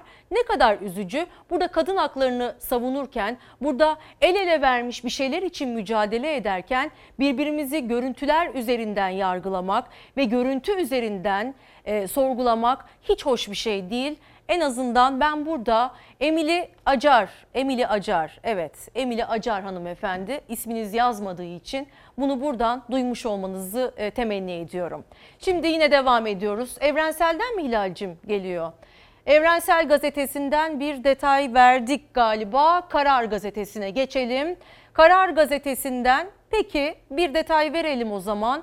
Cumhurbaşkanı Erdoğan e, sözlerinde aslında pek çok parantez içerisinde yer alan başlık vardı. O başlıklardan biri Cumhurbaşkanı Erdoğan AK Parti teşkilatına bayram mesajında e, hilafet tartışmalarına istinaden de bazı açıklamalar yaptı. Ayasofya'nın yeniden ibadete açılmasını gölgelemek için başlatılan kimi tartışmaları artı niyetli buluyorum dedi ve kendini milletin üstünde gören, dar kadroculuk yapan kişiden AK Parti teşkilat mensubu olamaz dedi. Yine dostlarımız vurgusu da dikkat çekiciydi. Ve şimdi ekonomiye doğru bir dönüş yapıyoruz. Özellikle yurdumuzun dört bir yanından gelen çiftçilerimizin haberleri can sıkıcı ve çok üzücü. Onlar emeklerinin karşılığını alamamaktan şikayetçiler. Dün patates e, patates üreten çiftçilerimizin e, seslenişini ve haykırışını sizlerle buluşturduk. Onlar bir ton patates satarak sadece bir çeyrek altın alabildiklerini söylemişlerdi ve tarlalardan, bahçelerden yükselen ses aslında durumun pek de iyi olmadığını gösteriyor. Türkiye Ziraatçılar Derneği'ne göre hem pandemi süreci hem de dövizdeki yükseliş çiftçiyi çok olumsuz etkiledi ve öngörüleri şu yönde. Eğer durum böyle giderse iki bin yirmi bir yılında kırk bin çiftçi daha ekip biçmeyi bırakacak. Telefonun arkasındaki oğlum on beş yaşında, on altı yaşında liseye gidiyor. İnanın şu ağacı büyütmek oğlumu büyütmekten zor. Buraya layıkıyla gübre atmış olsam on beş on altı bin lira gibi para tutuyor. Atamıyorum. Çocuğumun boğazından kısıyorum, kendi boğazımdan kısıyorum vesaire vesaire. Ben altı yedi yıl oldu köyden çıkalı. Bir ambalaj firmasında Denizli'de çalışıyorum. Neden? Para etmediği için. En sevdiğim işi bıraktım. Kazandığı, ailesini geçindirdiği toprağını bırakıp fabrikaya işçi olarak girdi. Yine de kiraz mevsiminde koşuyor memlekete Afyon'a. Bir umut. Maliyet kazanç dengesi el verirse topluyor meyvesini ama bu yıl yine dalda kaldı. Üretici Murat Karadeniz yalnız değil. Çiftçi kayıt sistemi verilerine göre üç yılda yüz bin çiftçi toprağını bıraktı. iki bin on yedi'de iki milyon yüz bin çiftçi vardı. iki bin yirmi'de iki milyona düştü. Türkiye Ziraatçılar Derneği Başkanı Hüseyin Demirtaş'a göre tarlasını terk eden çiftçi sayısı gelecek yıl daha da artacak. Son on yılda baktığımız zaman Türkiye'de kayıtlı çiftçi sayısı yüzde otuz sekiz oranında azalmıştır. Bu yüzde otuz sekiz'de kalsa keşke biz Türkiye Ziraatçılar Derneği olarak yüzde kırk'ı bulmasını tahmin ediyoruz. yüzde kırk da kırk bin çiftçi demektir. iki bin yirmi yılının ilk yarısını pandemi süreci, iklimsel afetler ve dövizdeki artışla geçirdi çiftçi. Tarlasına gidemedi, mahsulü sele gitti, girdi fiyatları yani maliyetleri arttı. Türkiye Ziraatçılar Derneği'nin öngörüsü tüm bu nedenlere bağlı olarak kazanamayan üreticinin toprağından vazgeçeceği yönünde. Çünkü borçlar yıldan yıla artıyor. Son beş yılda çiftçilerin bankalardan kullandığı kredi miktarı yetmiş virgül sekiz milyar T L'den yüz yirmi iki milyar T L'ye çıkmıştır. Bu yıl bana bin lira para kalsın, her şey çıksın bin lira. Hem vallahi hem billahi herkes şahit olsun. beş yüz lirasını çocuklara dağıtacağım, çocukları sevindireceğim. O derece kalmıyor. Bankacılık Düzenleme ve Denetleme Kurulu'nun verilerine göre iki bin yirmi Haziran itibariyle çiftçinin kullandığı kredi miktarı yüz yirmi iki milyar yüz milyon liraya ulaştı. Geçen yıl aynı aya göre yüzde on iki virgül dört'lük artış var üretici borçlarında. Takibe düşen kredi miktarı ise beş virgül dört milyar lira. Sonra diyorlar ki genç çiftçi köyüne dönsün. Genç çiftçi niye dönecek? Bağkur'una yatıramayacak genç çiftçi. Şu an inanın çiftçi, bizler tarım kredilerin elinde, bankaların elinde mağdur. Devlet bu konuda belirli bütçe paketler açıkladı. Ama çiftçiye nakdi ödenen bir şey olmadı biliyorsunuz. Ne oldu? Sadece kredi vermek. Yani borcu borçla ödemek. İstanbul'a kiraz yolluyorum ben. beş kilo kutuda yirmi beş lira kargo parası. Zaten kiraz beş lira. Yemek isteyen buyursun gelsin. Vallahi toparlasın gitsin. Avacıyla alsın gitsin. Bıktık artık biz bu işten. Bir Gün Gazetesi'nden yine ekonomik bir yansıma. Asgari ücret kuşağı gençler hem üniversite okuyor hem de en düşük maaşla çalıştırılıyor. Sarayın verilerine göre gençlik asgari ücret bataklığında hukuk mezunlarının yüzde kırk, işletme mezunlarının ise yüzde altmış altı'sı asgari ücretle işbaşı yaptı. Ve asgari ücrete mahkumlar e, diye devam etti. Gazetede bu verileri görüyoruz. Üniveri isimli raporda, bu rapora göre işletme mezunlarının yüzde altmış altı'sı asgari ücretle işe başlıyor. Hukuk mezunlarının yüzde kırk'ının işe başlangıç ücreti ise asgari ücretle iki bin dokuz yüz doksan dokuz T L arasında değişiyor ve işte büyük hayallerle okullarından mezun olan, seçkin meslek sahibi olmayı bekleyen ve asgari ücretin üzerinde para kazanmayı hak eden gençlerimiz, öğrencilerimiz asgari ücretle yani olabilecek en düşük maaşla çalıştırılıyor ve uzun yıllarda aslında pek çoğunun maaşı düzeltilmiyor. Asgari ücretin işte böyle bir problemi var. Özellikle son zamanlarda yaşadığımız, geçtiğimiz bu süreçten. Sizden gelen birkaç mesajı paylaşmak istiyorum. Ee, özellikle e, İstanbul Sözleşmesi'ne dair kadına ve her türlü şiddetin önüne geçmesinde faydalı yasalar içerdiği halde zararlı gösterilmesine dair İstanbul Sözleşmesi üzerinde duranlar var ve şiddet üstüne şiddetlere tanık oluyoruz. Uygulanmasını beklediğimiz halde çekilmekten söz ediliyor. Hep birlikte İstanbul Sözleşmesi'ne sahip çıkalım ve bu sözleşmeyi savunalım diyen bir izleyicimiz var. Ve bir erkek olarak İstanbul Sözleşmesi'ni destekliyorum diyor Burçin Gülbenk.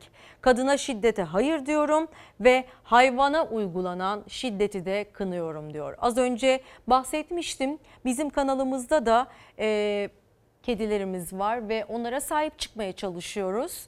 E, ve o kedileri sahiplendirmek istiyoruz.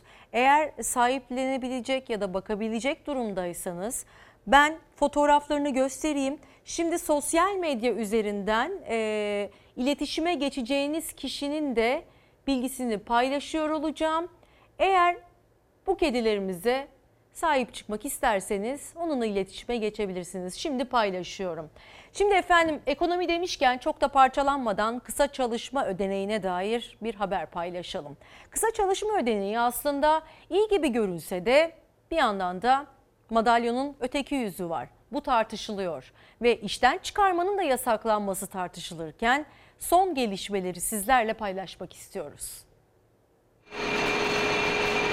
Pandemi döneminde işçiler açısından kısa çalışmadan yararlanma süresi bir ay daha uzatıldı. Ancak yararlanma koşulları kolaylaştırılmadı. Sendikalara göre hak kayıpları fazla, işçiden çok işverene avantajı var. Salgın sürecinde işten çıkarma yasaklandı ama kısa çalışma ödeneği ve ücretsiz izin düzenlemeleriyle işçinin hak ve gelir kaybı sürüyor. İşverene tanınan ücretsiz izin hakkı ve işten çıkarma yasağının süresi on yedi Eylül'e, Haziran ayında iki virgül üç milyon çalışanın yararlandığı kısa Kısa çalışma ödeneğinin süresi de Ağustos sonuna kadar uzatıldı. Kısa çalışmadan yararlanan işçilerin yıllık izin hakları da askıya alınmış durumda. İşçi Eylül ortasına kadar yıllık izin kullanmayacak. Kısa çalışma ödeneği için yeni başvuru alınmayacak. Ancak otuz Haziran'a kadar başvuruda bulunan iş yerleri için kısa çalışma ödeneğinin süresi bir ay daha uzatıldı. İşçi son on iki aylık prime esas kazancı da dahil günlük ortalama brüt kazancının yüzde altmışını alabilecek. İşverenlerin bir kısmı aradaki farkı tamamlasa da büyük bir kısmı o farkı ödemediği için kısa çalışma ödeneği alan işçiler düşük ücretlerle geçinmek zorunda kalıyor. Ücretsiz izin işten çıkarma yasağıyla bağlantılı bir biçimde getirildi. İşverenlere tek taraflı olarak işçileri ücretsiz izne çıkarma hakkı verildi.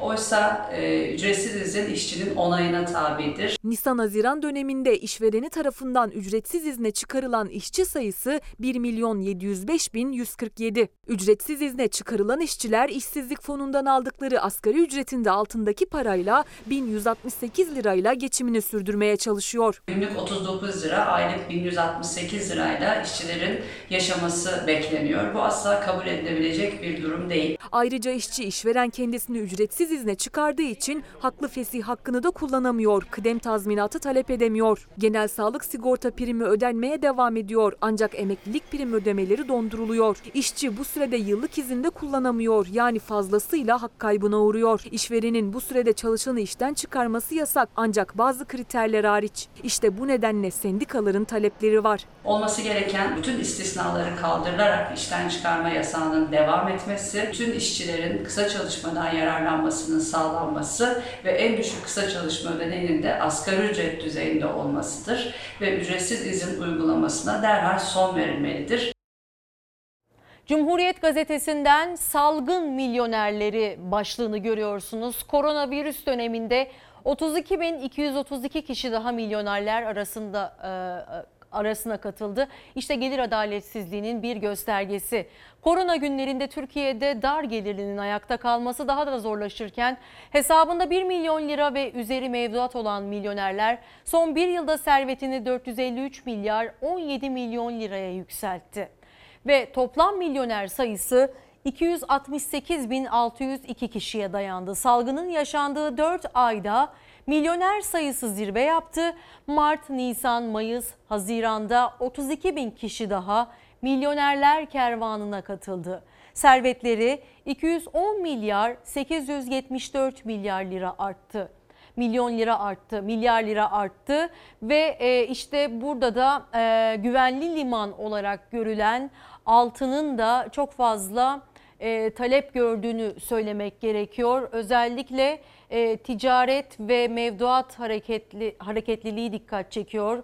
Hem altında hem de e, güvenli liman ol, o, olarak görünen e, hem altında hem de ticaret ve mevduat hareketlerinde ilk altı ayda altın ihracatı yüzde on, yüz on sekizden ithalatı ise yüzde yüz on üç arttı. Bankalardaki altın mevduatı da yüzde iki yüz on üç artışla yüz altmış yedi milyar liraya kadar ulaştı. Tabii ki yastık altında altın olanlar daha çok kar etti. E, almak isteyenler için de biraz zorlu bir süreç oldu ama altın yükselişini sürdürecek mi? Bunu uzman görüşlerine dayanarak e, öngörmemiz aslında çok mümkün değil ama uzmanların söylediğine e, göre altın yerinde durmamaya devam edecek. Tabii ki bunun e, net bir göstergesi yok. Ve turizm diyelim. Şimdi e, plajlardan bahsetmiştik. Özellikle deniz kenarlarında olan yoğunluktan bahsetmiştik. Bodrum, Antalya, Kemer e, ve diğer illerimizde, tatil beldelerimizde bayram tatili boyunca bu manzaralara tanık olduk. İşte denizde iğne atsanız yere düşmeyecek bir manzara var. Yurttaşlar sahillere akın ettiler. Bartın'ın altmış altı bin nüfuslu Amasra ilçesinde bir günde nüfusunun on katı tatilci geldi. İlçe merkezine girişte uzun araç kuyrukları oluştu. Büyük liman ve küçük liman mevkiindeki plajlar tamamen doldu. Plajda şemsiye açacak yer kalmadı. Salgın önlemleri kapsamında maske kullanımı konusunda uyarı ve anonslar yapıldı ancak etkili olmadığı görüldü. E, ve Bakan Koca'nın da bir uyarısı var hemen haberin altında. Böyle giderse bölgesel kısıtlamalar gelir dedi Fahrettin Koca. Bir diğer detayımız Gün Boyu gazetesinden olacak. E, Rusya'dan Türkiye'ye beş ay sonra ilk turistler geldi. E, tarifeli uçak ilk kez indi Türkiye'ye ve e, ateş ve maske kontrolü yapıldı. Tabii ki turizm için önemli e, yurt dışından turistlerin buraya gelmesi ama tabii ki en önemlisi de sağlık. Bodrum'a gideceğiz şimdi. Bodrum'da on iki saatte kırk beş aracın şehre girmesi dikkat çekiciydi. Antalya'da plajlara akın vardı. E, yerli aslında yerli turist hücum etti sahillere ve yabancılar da gelmeye başlayınca ortalık biraz olsun hareketlendi. Hareketlendi ama bunun sonuçları ne olacak? Uzmanlar işte bunun üzerinde duruyor.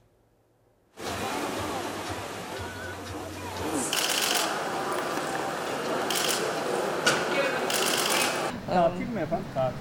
Tatil. dört ay aranın ardından Rusya'dan ilk yolcular geldi. Başkent Moskova'dan İstanbul'a inen yolcular aktarmalarla güneye, sahile doğru yöneldi. Yabancı turistler tatil rotası için Türkiye'de de ama Kurban Bayramı tatili nedeniyle yerli turistin de akını vardı plajlara. Antalya'da oteller doldu, Muğla'da tatilciler şehir girişinde araç kuyrukları oluşturdu. Bodrum genelinde otellerin şu anda yüzde doksanı dolmaya başladı. İç pazarda ciddi bir hareketlilik var. Kontrollü hayat en büyük sınavını asıl şimdi verecek. Çünkü kapılar yavaş yavaş açılmaya başladı. Kültür ve Turizm Bakanı Mehmet Nuri Ersoy, gazeteci Fatih Çekirge'nin sorularını yanıtlarken Türkiye'nin dünyada turizm için bir adım öne çıktığını söyledi. on Ağustos'tan sonra uçuşların artmasıyla turizmde yükselişin yaşanacağını açıkladı. Türkiye'siz turizm olmayacağını dünya biliyor, Avrupa biliyor. Rusya, Ukrayna çok büyük potansiyel. Özellikle sertifikasyon çalışmamız dünyada ses getirdi. Bunu devam ettireceğiz. İngiltere uçuşları açtı. Gelişler var. Ancak Almanya'dan henüz ses yok. İspanya'da salgın oranı yükselince turizm sıkıntıya girdi. En önemlisi Rusya açıldı. Bu da Antalya merkezli çok önemli bir gelişme. Rusya'dan dört ay sonra ilk turist kafilesi ise sabaha karşı beşte İstanbul Havalimanı'na ulaştı. İlk seferde yaklaşık yüz seksen yolcuyla tüm koltuklar doluydu. Uçak fulldü, evet, son koltuğu aldım ben de. Ee, yani biraz daha geç kalsam alamıyordum. Rusların adresi İstanbul'dan aktarmayla Antalya oldu. Önümüzdeki günlerde Moskova'dan direkt Antalya uçuşlarının da açılması bekleniyor. Hava sıcaklığının kırk bir derece ulaştığı kentte ise Konyaaltı sahili başta olmak üzere Alanya plajları da doluydu. Çoğu plajda mesafe yoktu. Turistlerin kolonya ikramıyla girdiği Fethiye'de ise manzara biraz daha iyiydi.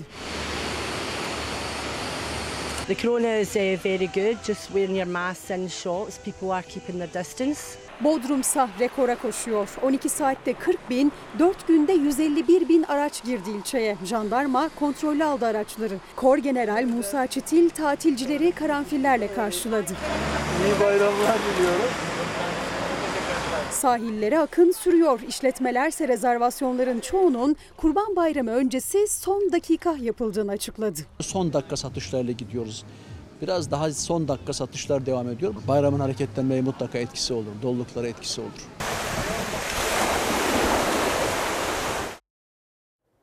Sahillerdeki bu manzara e, uzmanları da şok ediyor aslında. Sahildeki görüntü profesörü şoke etti diyor Sözcü gazetesi.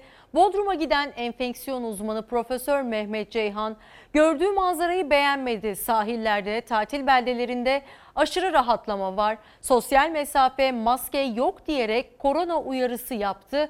Sanki hiçbir şey olmamışçasına maskesiz ve mesafesiz gayet rahat şekilde virüsü unuttuğumuzun bir göstergesi. Lütfen kendinize dikkat edin, sevdiklerinize ve kendinize dikkat etmediğiniz sürece dikkat edenlerin de e, hayatını tehlikeye atmış olacaksınız. Lütfen sadece bir ay daha sabredelim, en azından şu manzaranın bir kez daha tekrarlanmaması için.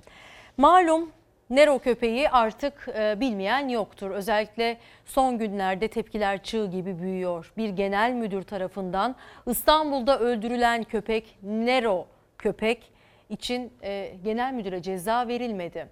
Tepkiler çığ gibi büyürken Amerika'da bu olaya dahil oldu ve tepki gösterdi. Ama ülkemize geldiğimizde cezalar yetersiz kalıyor.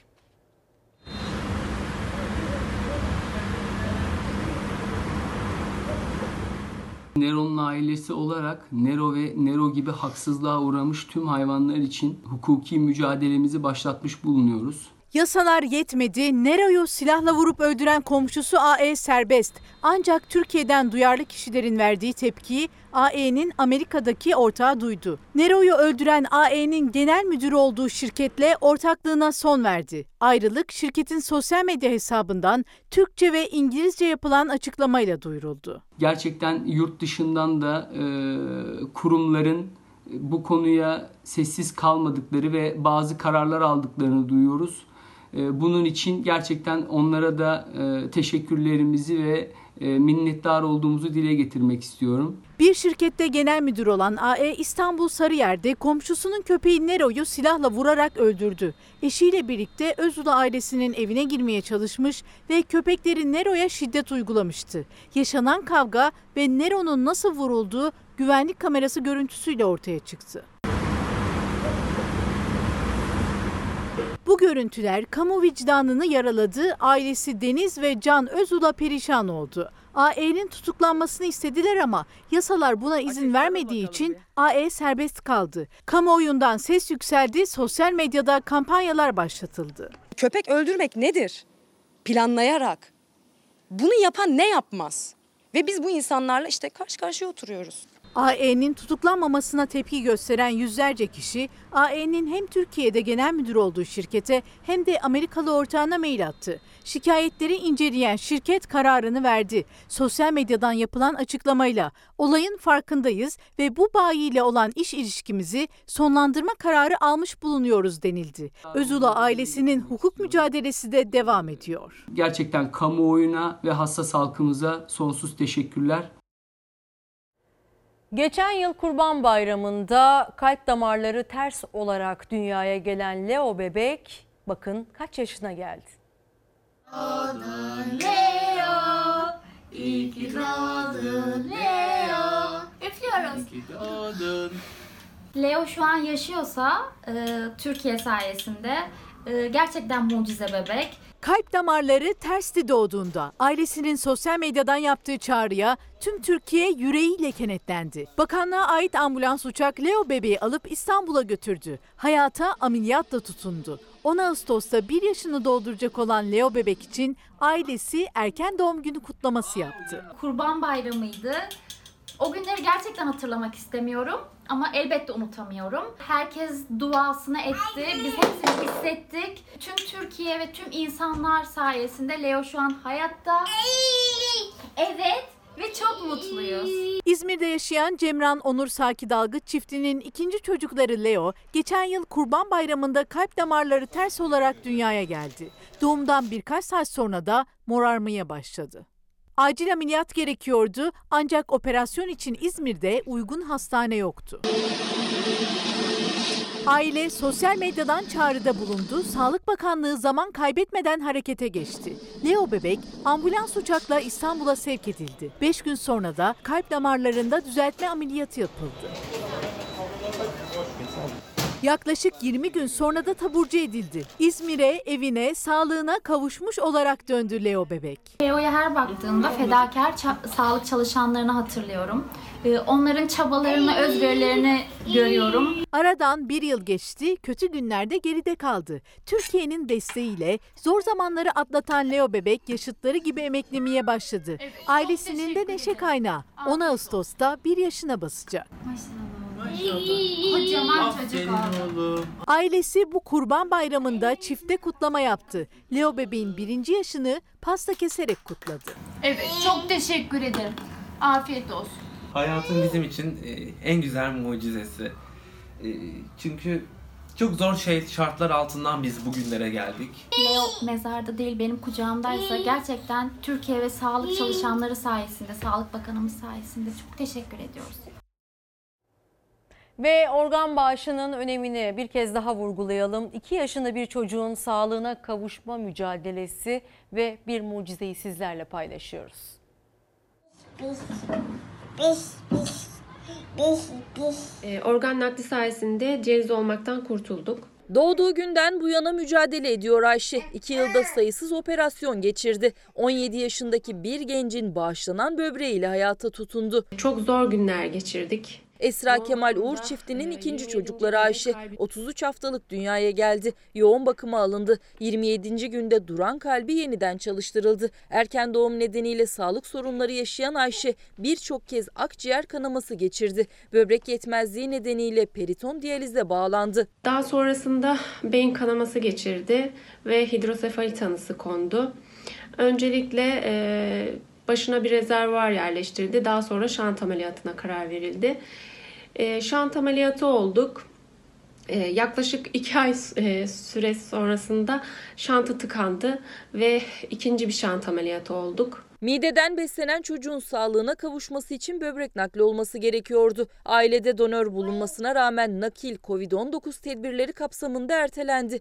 Bu sırada diyalize devam eden Ayşe için mutlu haber yeni normal dönemde geldi. on yedi yaşında beyin kanaması nedeniyle beyin ölümü gerçekleşen bir gencin organlarını bağışlamıştı ailesi.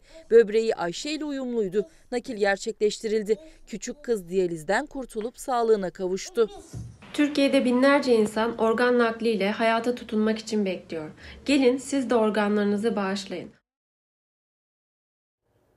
Şimdi Çekya'ya gidiyoruz. Yeri neredeydi diye merak edebilirsiniz. E, patlayan bir kamyondan fırlayan tekerlek az kalsın bir faciaya dönüşüyordu.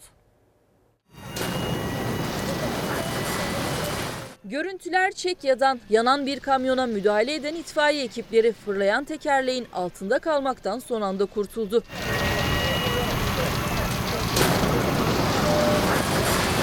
Çekya'nın Kozdani kentinde dün itfaiye ekipleri yanan bir kamyona müdahale ettiği sırada ölümden döndü. Kamyonda aniden patlama meydana geldi. Birden alevli tekerlek itfaiyecilerin üzerine fırladı. Ekipler fırlayan tekerleğin altında kalmaktan son anda kurtulurken bir acil yardım görevlisi ve iki itfaiyeci yaralandı.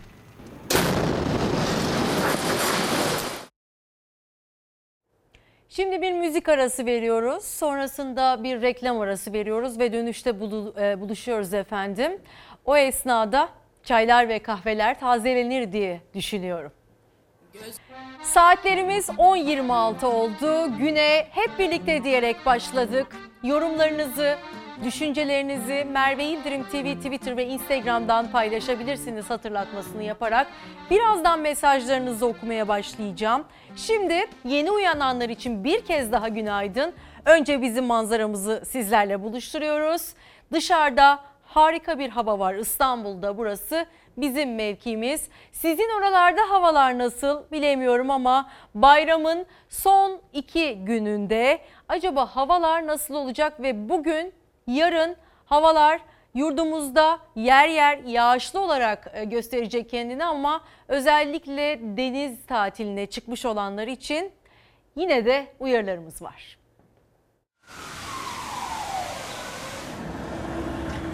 Bayramın üçüncü gününde de sıcak hava ve nem bunaltıyor. Karadeniz iki gün boyunca yaz yağmurlarıyla serinleyecek. Güneydoğu Anadolu ise hafta ortasına kadar daha da yükselecek sıcaklıklarla kavrulacak.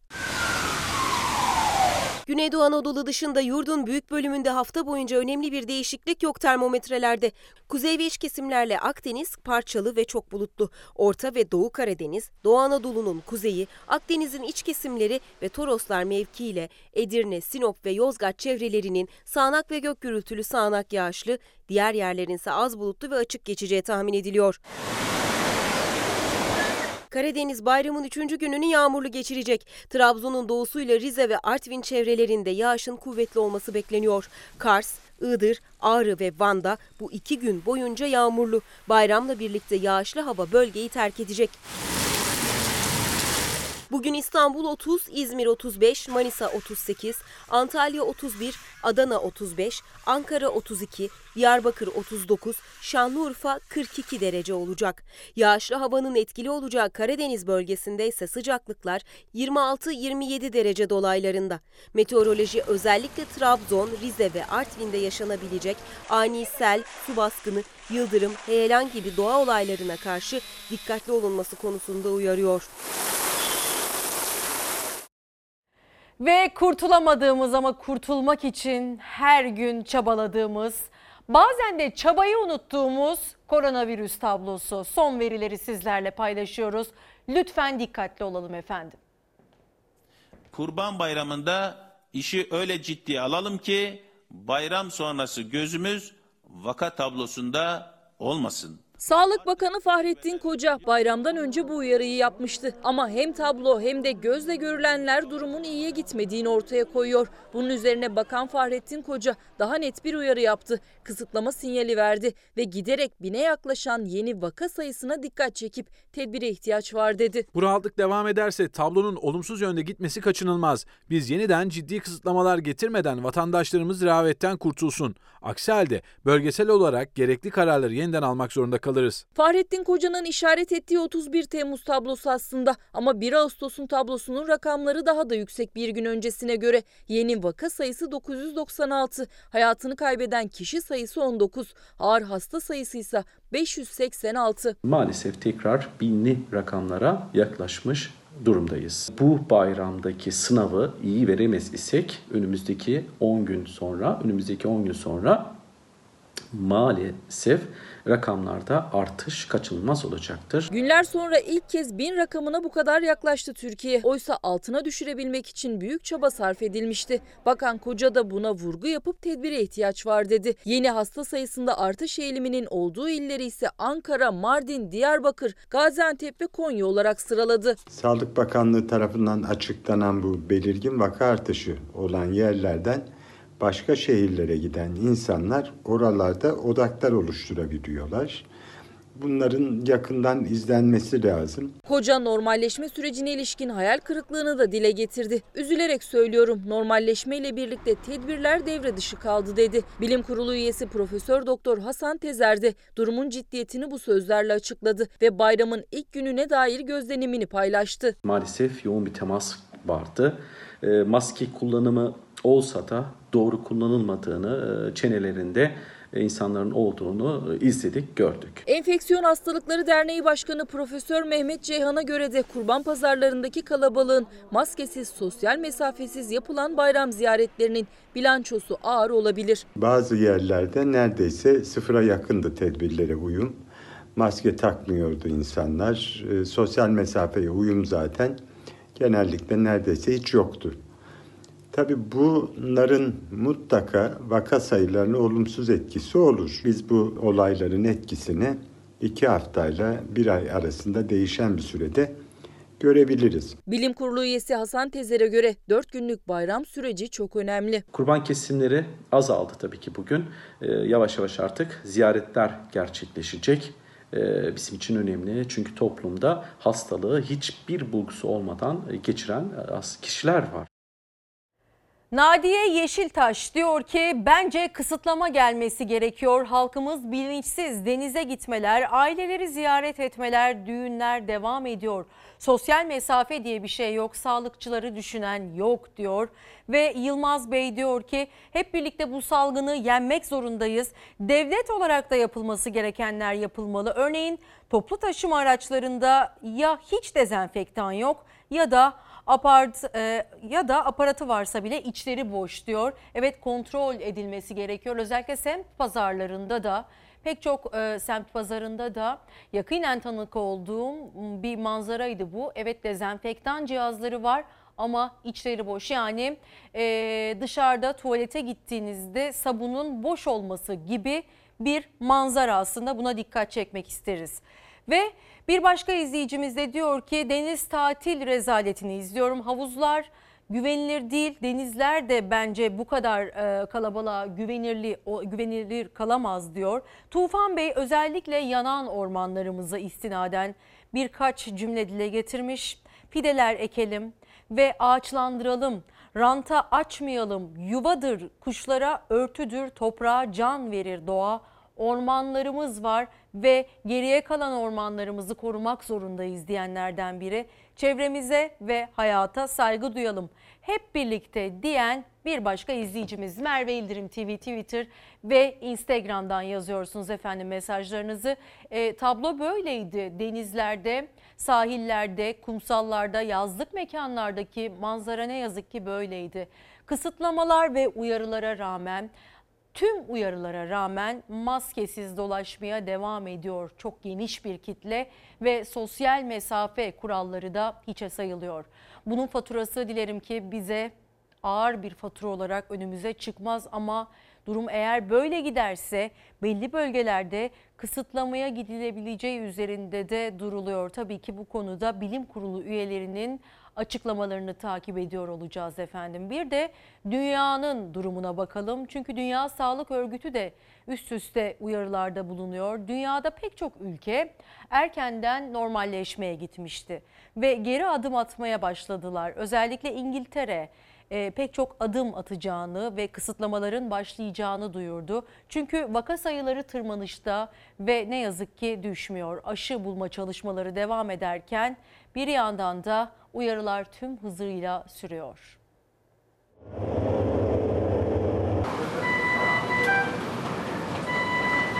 yedinci ayı dolduran kovid on dokuz salgınında günlük vaka rekoru kırıldı. Artış vakalarla kalmadı, günlük can kaybı ortalaması bir önceki aya göre yükseldi. Aşı yarışında Rusya bir adım öne geçti. Geliştirilen aşının klinik deneylerinin tamamlandığını duyurdu. İlk olarak Çin'de görülen ve kısa sürede dünyaya yayılan yeni tip koronavirüs küresel etkisini artırıyor. Birçok ülkede adeta vaka patlaması yaşanıyor. Dünya Sağlık Örgütü ortaya hiç iç açıcı olmayan veriler koydu. Örgüt Cuma günü dünya genelinde iki yüz doksan iki bin beş yüz yirmi yedi yeni vakanın görüldüğünü, bunun günlük vaka rekoru olduğunu açıkladı. Yeni vakaların yüz doksan iki bini dört ülkede tespit edildi. Amerika Birleşik Devletleri, Brezilya, Hindistan ve Güney Afrika Cumhuriyeti. Virüs nedeniyle ölü sayılarında da artış dikkat çekti. Dünya Sağlık Örgütü'ne göre Temmuz ayında günlük ölü sayısı ortalama beş bin iki yüz oldu. Bu rakam Haziran'da ortalama dört bin altı yüzdü. Son yirmi dört saatte dünya genelinde altı bin sekiz yüz on iki kişi hayatını kaybederken toplam can kaybı altı yüz doksan bini bulmak üzere. Virüs kaynaklı ölümlerin zirvesinde Amerika var. Dünden bu yana bin dört yüz kırk iki kişi daha ölürken toplam can kaybı yüz elli altı bin yedi yüz yetmiş iki oldu. Amerika Birleşik Devletleri'ni salgının Güney Amerika'daki merkezi Brezilya izliyor. En fazla ölümün yaşandığı üçüncü ülke ise İngiltere'yi geride bırakan Meksika. Cumhurbaşkanının normalleşme adımlarını erken atmakla suçlandığı ülkede kovid on dokuzdan kırk altı bin altı yüz seksen sekiz kişi hayatını kaybetti. Dünya genelinde en çok vakaya rastlanılan ülkelerden biri ise Rusya. Listenin dördüncü sırasında yer alan Rusya'da son yirmi dört saatte beş bin dört yüz altmış iki yeni vaka saptandı. Toplam vaka sayısı sekiz yüz kırk beş bin dört yüz kırk üçe ulaştı. on dört bin elli sekiz kişinin öldüğü Rusya, aşı konusunda yarıştığı ülkelerin bir adım önüne geçti. Sağlık Bakanı, kovid on dokuza karşı geliştirilen aşının klinik denemelerinin tamamlandığını söyledi. Kayıt prosedürünün tamamlanmasıyla aşı yapılmasına geçileceğini belirtti. Rus hükümeti ilk etapta sağlık çalışanları ve öğretmenlere toplu aşı yapmayı hedefliyor. Ekim ayından itibarense daha fazla toplu aşılama yapılması planlanıyor. Bayram dolayısıyla denize ya da memleketlerine gidemeyenler de kendini dışarı attı. Sahillerde ve parklarda da oldukça kalabalık ve yoğunluk vardı. Tabii bizim bayram geleneklerimiz özeldir. Çikolatamızı burada mizansel de olsa paylaşmak istedik, buraya koymak istedik. El öpme alışkanlığımız vardır ki Fahrettin Koca bu bayram bunun atlanması gerektiğini vurgulamıştı. Kolonya güzel bir alışkanlıktır, buna devam edebiliriz. Ama en azından kolonya dökme mesafesini de koruyabilirsek bizim için daha hayırlı olur. Ama toplu bayramlaşmalar bu yıl eskisi kadar yoğun yapılamadı. Tabii ki geleneklerimiz tüm bunlara rağmen de unutulmadı. Eski bayramlar gibi değildi bu bayram. Sosyal mesafe kuralı gereği vatandaşlar toplu bayramlaşmalardan uzak durdu ama sahildeki manzara tam tersini söyledi. Bazı plajlarda adım atacak yer bile kalmadı. Denize giremeyen de parklara, yeşil alanlara koştu. Ailemizde bir bayram güzel piknik yapalım dedik. Bayramı bu şekilde değerlendirmek istedik. Ege ve Akdeniz plajları Kurban Bayramı'nın ikinci gününde daha da hareketlendi. Antalya'da termometreler otuz derecenin üstüne çıktı. Nem oranı da yüzde yetmiş yedilere ulaştı. Sıcak hava nemle birleşince tatilciler kıyıları doldurdu. Dünyaca ünlü Konyaaltı sahilinde sosyal mesafesizlik böyle görüntülendi.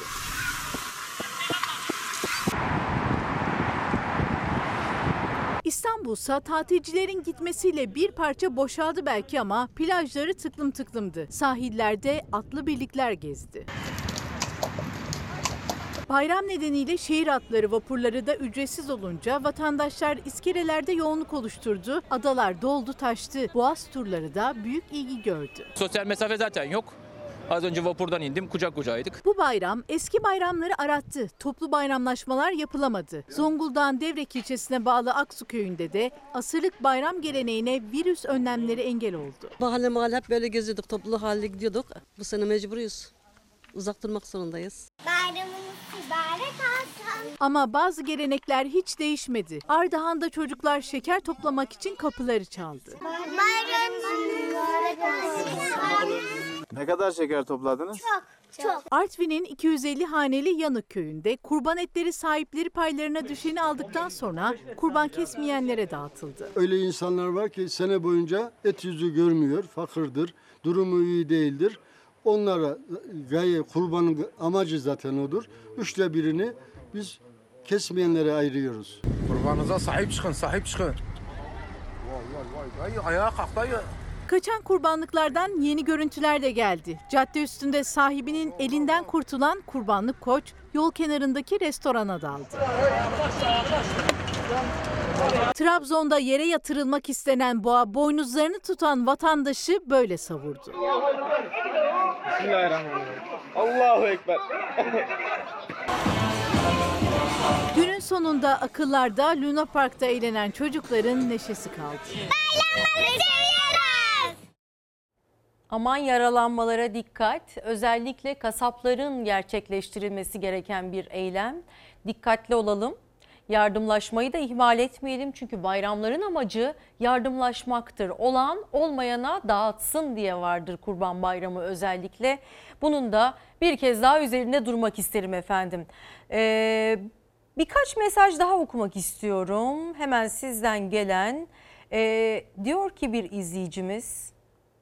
Hayata ve kendimize saygı duymak için hayvan haklarına, kadın haklarına, çocuk haklarına daha fazla özen göstermeliyiz ve çabalamalıyız diyor. Aslında hepsi çocuk ve kadını insan hakları olarak değerlendirmemiz gerekiyor. Hayvan hakları tabii ki farklı ama ülkemizde o kadar çok istismara uğrayan hayvan, çocuk ve kadın var ki bu ciddi anlamda E, psikolojik bir problem ve bu vahşeti gerçekleştirmeyi göze alabilecek kişilerin normal olmadığı ortada ve bunun da önlemini almak zorundayız. Hem kendi hayatlarımız için hem sevdiklerimizin hayatı için. Yani dokunmaya kıyamadığımız e, o özel e, insanlar, çocuklar, dokunmaya kıyamadığımız hayvanlarımız böyle işkencelere maruz kalmamalı. İstanbul Sözleşmesi kadınlar için çok önemli. Gerçekten bunun için mücadele etmek zorundayız ve biraz olsun şiddetin, cinayetlerin önüne geçebilmek için mücadele etmek zorundayız. Hep birlikte, tüm kadınlar olarak ve tüm beyefendiler olarak biz de destek bekliyoruz. Şimdi sırada e, ne var Hilal'cim?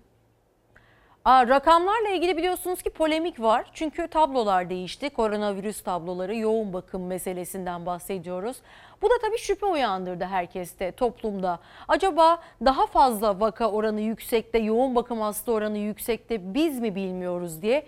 Ki Fahrettin Koca her gün açıklama yapıyorum, durum iyiye gitmiyor e, diye açıklamalar yapıyorum, daha ne söyleyeyim diyerek sözlerini e, yineledi ve tabloların şeffaf olduğunu vurguladı ama tabii ki tartışmaları devam ediyor. Biz her Türkiye'nin her yerinden sağlık çalışanlarından öğreniyoruz ki Güneydoğu'da örneğin Gaziantep'te özellikle söylemek isterim. Yoğun bakım servisleri doldu. Başka kentlere örneğin Kahramanmaraş'a hastaları gönderiyoruz biçiminde. Ankara alarm veriyor. Boş yatak varmış gibi görünüyor ama şu anda tükenmiş durumda. Sağlık Bakanlığı bu sayıları gizleyerek, sansürleyerek vatandaşımızı tekrar rehavete etmekle kalmıyor. Aynı zamanda bilim insanlarının gerçekçi bir değerlendirmeyle kendilerine yardımcı olmasının da önüne geçiyor. Koronavirüs veri tartışması sahadaki uzmanlardan geldiği ifade edilen yeni bilgilerle büyüyor. Muhalefet artan vakaların gizlendiği iddiasının arkasında dururken halk sağlığı uzmanı Profesör Doktor Ahmet Saltık'tan da dikkat çeken açıklamalar geldi. Dünya genelinde yoğun bakımda yatanlar toplam hastaların neredeyse yüzde biri kadar, bizde yüzde onun üstünde. Yani dünya ortalamasının on katı kadar yoğun bakım gereksinimli hastamız var ama ölüm oranlarımız da dünya ortalamasının yarısı dolayında. Acaba biz ne yapıyoruz? Hangi mucizevi tedaviler uyguluyoruz da neden dünyaya öğretmiyoruz? Bu anlamda bir sorun olmadığını ama giderek yoğun bakımdaki hasta sayılarımızın arttığını zaten söylüyoruz. Yakaladığınız P C R testiyle yüzde onu yoğun bakım gereksinimi duyuyorsa siz erken tanı koyamıyorsunuz demektir. Rakam tartışması günlük koronavirüs tablosundan yoğun bakım ve entübe hastalarının çıkarılıp tek bir ad altında ağır hasta olarak verilmesiyle başladı. Bu e, turkuaz tablodaki değişiklikler bilim kurulu üyelerine de soruldu. Onlar da biz bilmiyoruz bunun ne anlama geldiğini dediler. Tam ve kesin bir nedenini şu anda benim ben bilmiyorum. Bunun amacı uluslararası karşılaştırmalarda kolaylık sağlanmasıdır. Bir de zatürre olanlarını veriyor. Rakamlar öylesine çelişkili, öylesine çelişkili ki. Sağlık Bakanlığı henüz iki kritik rakam neden tablodan çıkarıldı ve ad değişikliğiyle ağır hasta ve zatürre oranları verilmeye başlandı henüz net bir açıklama yapmadı. Ama halk sağlığı uzmanı Saltık'a göre resmi rakamlarla koronavirüse en ön safta mücadele veren sağlık çalışanlarının verdiği bilgiler çelişiyor. Bakanlığın verilerine göre ben hesabımı kitabımı yapıyorum. Türkiye'nin iki yüz kırk bin yatağı var ama pek çok yerden meslektaşlarımızdan bana gelen bilgiler, telefonlar yataklar doldu, yoğun bakım servisleri doldu. E, peki bu nasıl oluyor da bizim on bin yatak yatan dolayında hastamız görünüyor? Nasıl oluyor da dokuz yüzler dolayındayız? E, dünya da buna inanmıyor. Yerel basında yetkililerin ilan ettikleri sayılar E, resmi e, rakamların üzerinde e, topladığımız zaman sonbaharda yayılacak olursa sağlık kapasitesinin zorlanması söz konusu olabilir. Uzmanlar ve muhalefet rakamların daha da artmasından endişeli. Buradan şimdi Sağlık Bakanlığı samimi olarak uyarıyorum. Bu kafayla giderlerse Eylül ve Ekim aylarında olağanüstü bir vaka sayısıyla karşılaşırız. Sağlık sisteminde bir çöküşle ne yazık ki hastalarımız karşı karşıya kalabilirler. Özellikle yapılan nakillerle bütün dünyada gururla karşılanan, önemli takip edilen Akdeniz, Ünivers- Akdeniz Üniversitesi'nin değerli doktorları ve sağlıkçıları yine bir başarıya imza attılar. Profesör Doktor Ömer Özkan tarafından kadavradan yapılan rahim nakli sonucunu verdi, meyvesini verdi. Dünyanın ilk başarılı rahim nakilli annesi Derya Sert bebeğine kavuştu. Allah bağışlasın diyoruz. Maskeli bir şekilde bebeğini kucağına aldı ama Allah uzun ömür versin ve sağlıklı günlerde doya doya birbirinize sarılın. Ömer Özkan tıp dünyasının göz bebeği. Dünyada ilk kez yapılan rahim nakliyle dünyaya gelen bebek annesine kavuştu. Derya Sert'e iki bin on bir yılında Akdeniz Üniversitesi Hastanesi'nde Profesör Doktor Ömer Özkan tarafından kadavradan rahim nakli ameliyatı gerçekleştirilmişti. Tıp tarihine geçen naklin ardından dört Haziran'da ise yirmi sekiz haftalık yedi yüz altmış gram erkek bebek dünyaya geldi. Adı doktoru gibi anne babası doktorlarının ismini verdi: Ömer Özkan. Yoğun bakıma alınan Ömer Özkan bebek dün ilk kez annesiyle buluştu. O önemli anın fotoğrafları paylaşıldı. Doktorları bebeğin anne sütü aldığını ve hızla kilo aldığını söyledi. Ekolojik dengemizin ne kadar önemli olduğunu e, gerek altyapımızla birlikte değerlendiriyoruz, gerek küresel ısınmanın etkilerinden sık sık bahsediyoruz. Küresel ısınmanın etkilerini bu topraklarda çokça hissedebiliyoruz. En basit örneği yazın daha gel- yeni gelmiş olması, mevsimlerin yer değiştirmesi, yaz ortasında yalan, yağan dolular, seller ya da kışın bir anda güneş açması, bunlar hep küresel ısınmanın etkisi. Ve bizler doğamızın dengesini bozmamak zorundayız ki bu gibi etkilerin daha kötülerini görmeyelim. Şimdilik durum o kadar kötü görünmüyor belki bizim penceremizden, ama bitki örtümüz için, doğamız için, diğer canlılarımız için doğanın dengesini bozacak her türlü yatırımdan kaçmamız gerekiyor. Dünya başka bir düzene giderken, plastiklerini dönüştürürken, çöplerini dönüştürüp bir ekonomi zinciri oluşturmuşken bizim de bu yolculuğa ağırlık vermemiz gerekiyor. Ekolojik oteller, yeşil plajlar, yeşil okullarla özellikle küçük yaştan itibaren çocuklarımızı bilinçli yetiştirmemiz gerekiyor.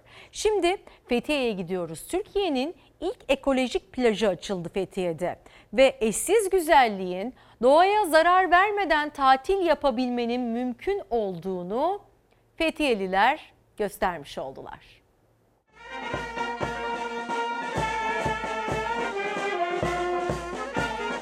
Fethiye ekolojik plajına kavuştu. Türkiye'de ilk kez yapılan ekolojik plaj doğaya zarar vermeden muhteşem güzelliğine doymayı hedefliyor. Bu tesisi bugüne getiren ve bugün aşmasına vesile olan emekçi arkadaşlarımıza çok teşekkür ediyorum. Tamamen doğal malzemelerden yapılan projesi karette karettaların yuvalanma alanlarına zarar vermeden çizilen Karaot plajı törenle açıldı. Muğla Büyükşehir Belediye Başkanı Osman Gür'ün plajın ihale edilmeden tamamen belediye ekipleri tarafından yapıldığını söyledi. Böylece iki buçuk milyon yerine beş yüz elli bine mal olduğunu belirtti. yüzde yüzüne yakın onarımını, yapımını kendi personelimize gerçekleştirerekten beş yüz elli bin liraya mal oldu değerli arkadaşlar. Plajda doğal malzemeler kullanılarak yapılan kafeterya, duş ve lavabo alanı, şezlong ve şemsiye alanının yanı sıra Caretta Caretteva bölgenin çevresel anlamda zarar görmemesi için de bir gözlemevi bulunuyor.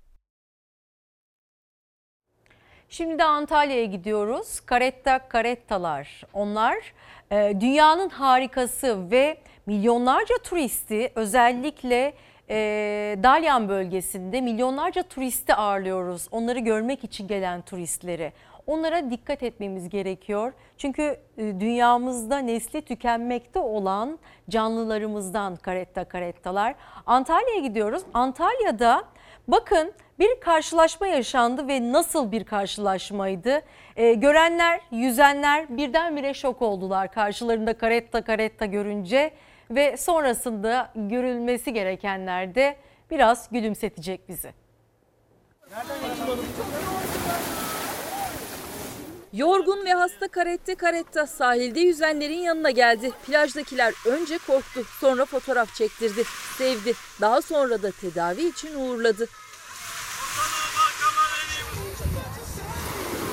Antalya'nın dünyaca ünlü Konyaaltı sahilindeki bir plaja canlı Caretta Caretta vurdu. Denizde yüzenler büyük korku ve panik yaşarken can kurtaranlar Caretta Caretta'yı uzaklaştırmaya çalışsa da başarılı olamadı. Israrla kıyıya giden dev kaplumbağaya şemsiyeyle koruma yapıldı. Polis ekipleri durumu Ekolojik Araştırmalar Derneği'ne bildirdi. Kısa süre içinde bölgeye gelen üç dernek üyesi yaptıkları ön kontrolün ardından Caretta Caretta'yı gözlem altına aldı. Hocam sağ olasınız. Bu arada vatandaşlar hayvanı sevmeyi ihmal etmedi. Caretta Caretta ilk muayenesinin ardından gerekirse Muğla Dalyan'daki deniz kaplumbağaları araştırma, kurtarma ve rehabilitasyon merkezine götürülecek. Gökhan Tezel diyor ki karamsar haberler izliyorum. Sokakta baktığımda ise herkes son model arabaya biniyor. Alışveriş merkezi dolu. Demek ki ekonomi iyi. Yeniden yaşamaya karar veriyorum o zaman diyor. Şimdi şöyle aslında özetlemek gerekir. Bu aslında gelir adaletsizliğinin göstergesidir. Evet, herkes e, yoksul değil ya da herkes zengin değil. Uçurum var arada. Birileri çok zenginken birileri çok fakir olabiliyor. Aslında ülkemizde de aslında böyle bir yapısal problem var. Sizin bahsetmiş olduğunuz haberlerde Türkiye'nin gerçekleri, ama bayram olduğu için özellikle böyle gülümseten haberleri de sizlere ulaştırmak istiyoruz. Hatta şimdi Tunceli'den de bir gülümseten haber gelecek. Ee, sürüden ayrılan kuzuyu yavru köpek getirdi ve bakın ne tatlı anlar yaşandı.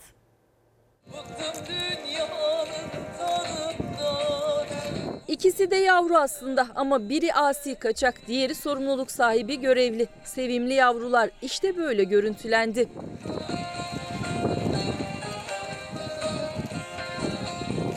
Tunceli'nin Pertek ilçesine bağlı Arpalı köyünde yaşayan Sinan Çelik'in otlamaya götürdüğü koyunların arasından bir yavru geride kaldı. Sürüden ayrılmaya çalıştı. Onu gidip getirme görevini ise Çelik'in yavru köpeği üstlendi. Sürünün en başına kadar alıp getirdiği kuzuyu annesine teslim etti. Çelik'in kaydettiği görüntüler izleyenleri gülümsetti. Milyonlarca öğrenci ve velinin gözü kulağı Milli Eğitim Bakanlığı'nda. Henüz kesin değil ama Milli Eğitim Bakanlığı okulları otuz bir Ağustos'ta açmak için çalışmalarını sürdürüyor. Okulların pandemi koşullarında önlem almaları için bir kılavuz yayınlandı. Okullar o kılavuza göre denetlenecek ama eğitim sene göre bu koronavirüs salgın ortamında alınan yetersiz bir önlem. Eğitim kurumlarımızın sağlıklı ve güvenli bir şekilde açılabilmesi için de çalışmalarımızı hızla devam ettiriyoruz. Var olan koşullar otuz bir Ağustos'ta okulların salgına hazırlıklı olmadığını göstermektedir. Okul kaç gün olacak? Öğrenciler hangi günler gidecek? Hangi gün evde kalacak? Netleşmedi ama Milli Eğitim Bakanlığı okulları otuz bir Ağustos'ta açmak için çalışmalarını hızlandırdı. Okulların pandemi tedbirlerini almaları için bir kılavuz yayınlandı. Ama eğitimcilerin endişesi dinmedi. Eğitimsen sadece hijyen önlemleri değil, daha pek çok sorun var dedi. Milli Eğitim Bakanlığı'nın salgından önce dahi belirttiği öğretmen ihtiyacı doksan bin üzerindedir. Uzun yıllardır okullarda temizlik görevlisi ataması yapılmamaktadır. Eğitimsen henüz personel öğretmen sayısı yeterli değil, tüm okulların da fiziki şartları salgın döneminde açılmak için uygun değil derken okulların planlandığı tarihte açılması için Milli Eğitim Bakanı Ziya Selçuk ve Sanayi ve Teknoloji Bakanı Mustafa Varank bir protokol imzaladı. O protokole göre okulların hijyen standartlarını T S E belirleyecek. Sık kullanılan alanların nasıl temizlenmesi gerektiğini, hangi kimyasalların nerelerde kullanması gerektiği gibi kılavuzumuz o detayları kendilerine hazırladık. T S E ve Milli Eğitim Bakanlığı'nın hazırladığı kılavuza göre öğrencilerin ateşini her gün veliler ölçecek ve okula bildirecek. Öğretmenler ve ziyaretçilerin ateşleri ise okul girişlerinde ölçülecek. Bakanlık okulların açılması için dört farklı formül üzerinde çalışıyor. Pazartesi, salı günü okulları açtık. Bir sınıfın yarısı sınıfa geldi. Çarşamba günü okulu temizledik. Perşembe ve cuma günü diğer yarısı sınıfa geldi. Cumartesi de sınav grupları ayrıca geldiler. Okulların açılmasına yönelik Milli Eğitim Bakanlığı'nın üzerinde durduğu formüllerden biri de seyreltilmiş eğitim. Bu formüle göre sınıfa az sayıda öğrenci gelecek ve bu durumda sosyal mesafe kuralına uygun olarak oturabilecekler. Eğitim alacaksa çocuklarımız seyreltilmiş sınıflarda eğitim alacaklar. Okul kantinlerinde para alışverişini azaltacak yeni yöntemler geliştirilecek. Kantinler okul yönetimi tarafından sık sık denetlenecek ve temizlenecek. Öğrencisi küçük olan velilerin aklındaki en büyük soru işaretlerinden biri de öğrenci okula gelip tuvalete girip çıktıktan sonra hijyeni nasıl sağlayacak? Öncelikli olarak okul tuvaletleri denetlenecek ve temiz olacak. Öğrencilerin ellerini yıkamaları için anonslar geçecek ve görsellerle nasıl yıkandığı da anlatılacak. Ama burada bir de ayaklı dezenfektan var. Öğrenci elini hiç sürmeden ellerini dezenfekte edecek. Okullar T S E standartlarına uygun mu? Milli Eğitim Bakanlığı'nın iki bin kişilik iş sağlığı ve güvenliği uzmanı tarafından denetlenecek. Ama bakanlık bütçesi yeterli yeterli olmayan ve kurallara uymayan okulların nasıl değiştirileceği konusunda net bir açıklama yapmadı. elli yedi bine aşkın okul, beş yüz seksen altı bin dersin bulunduğu bir gerçeklikte iki bin iş sağlığı ve güvenliği denetmeni tarafından okulların salgına hazırlıklı hale getirilmesi mümkün değildir. Türkiye'nin son yıllarda yetiştirdiği en parlak seslerden biri Bengisu. Şu anda Amerika'nın en önemli müzik okullarından birinde eğitim görüyor. Ve bize bir bayram mesajı var. Müthiş, kulaklarımızın pası silinecek. Herkese merhaba, ben Bengisu. Kurban Bayramınızı en içten dileklerimle kutluyorum. Umuyorum ki sağlık, mutluluk, huzur, bolluk, bereket, başarı dolu nice bayramları hep beraber karşılarız. Görüşmek üzere. Seninle son gecemiz bu. Bu son sevişmemiz belki de. Bırak alev alsın bedenin, hissettiğin gibi ol. Bu sabahı da böylelikle karşılamış olduk beraberce. Bayramınız tekrardan kutlu olsun efendim. Haftaya görüşeceğiz yine. Sevgi ve saygıyla kalın. Lütfen önlemleri ihmal etmeyin. Lütfen paylaşmayı ihmal etmeyin. Dilerim ki dünya ve Türkiye'miz bize güzel haberler getirsin. Görüşmek üzere efendim. Yarın sabah İlker Karagöz sizlerle birlikte olacak.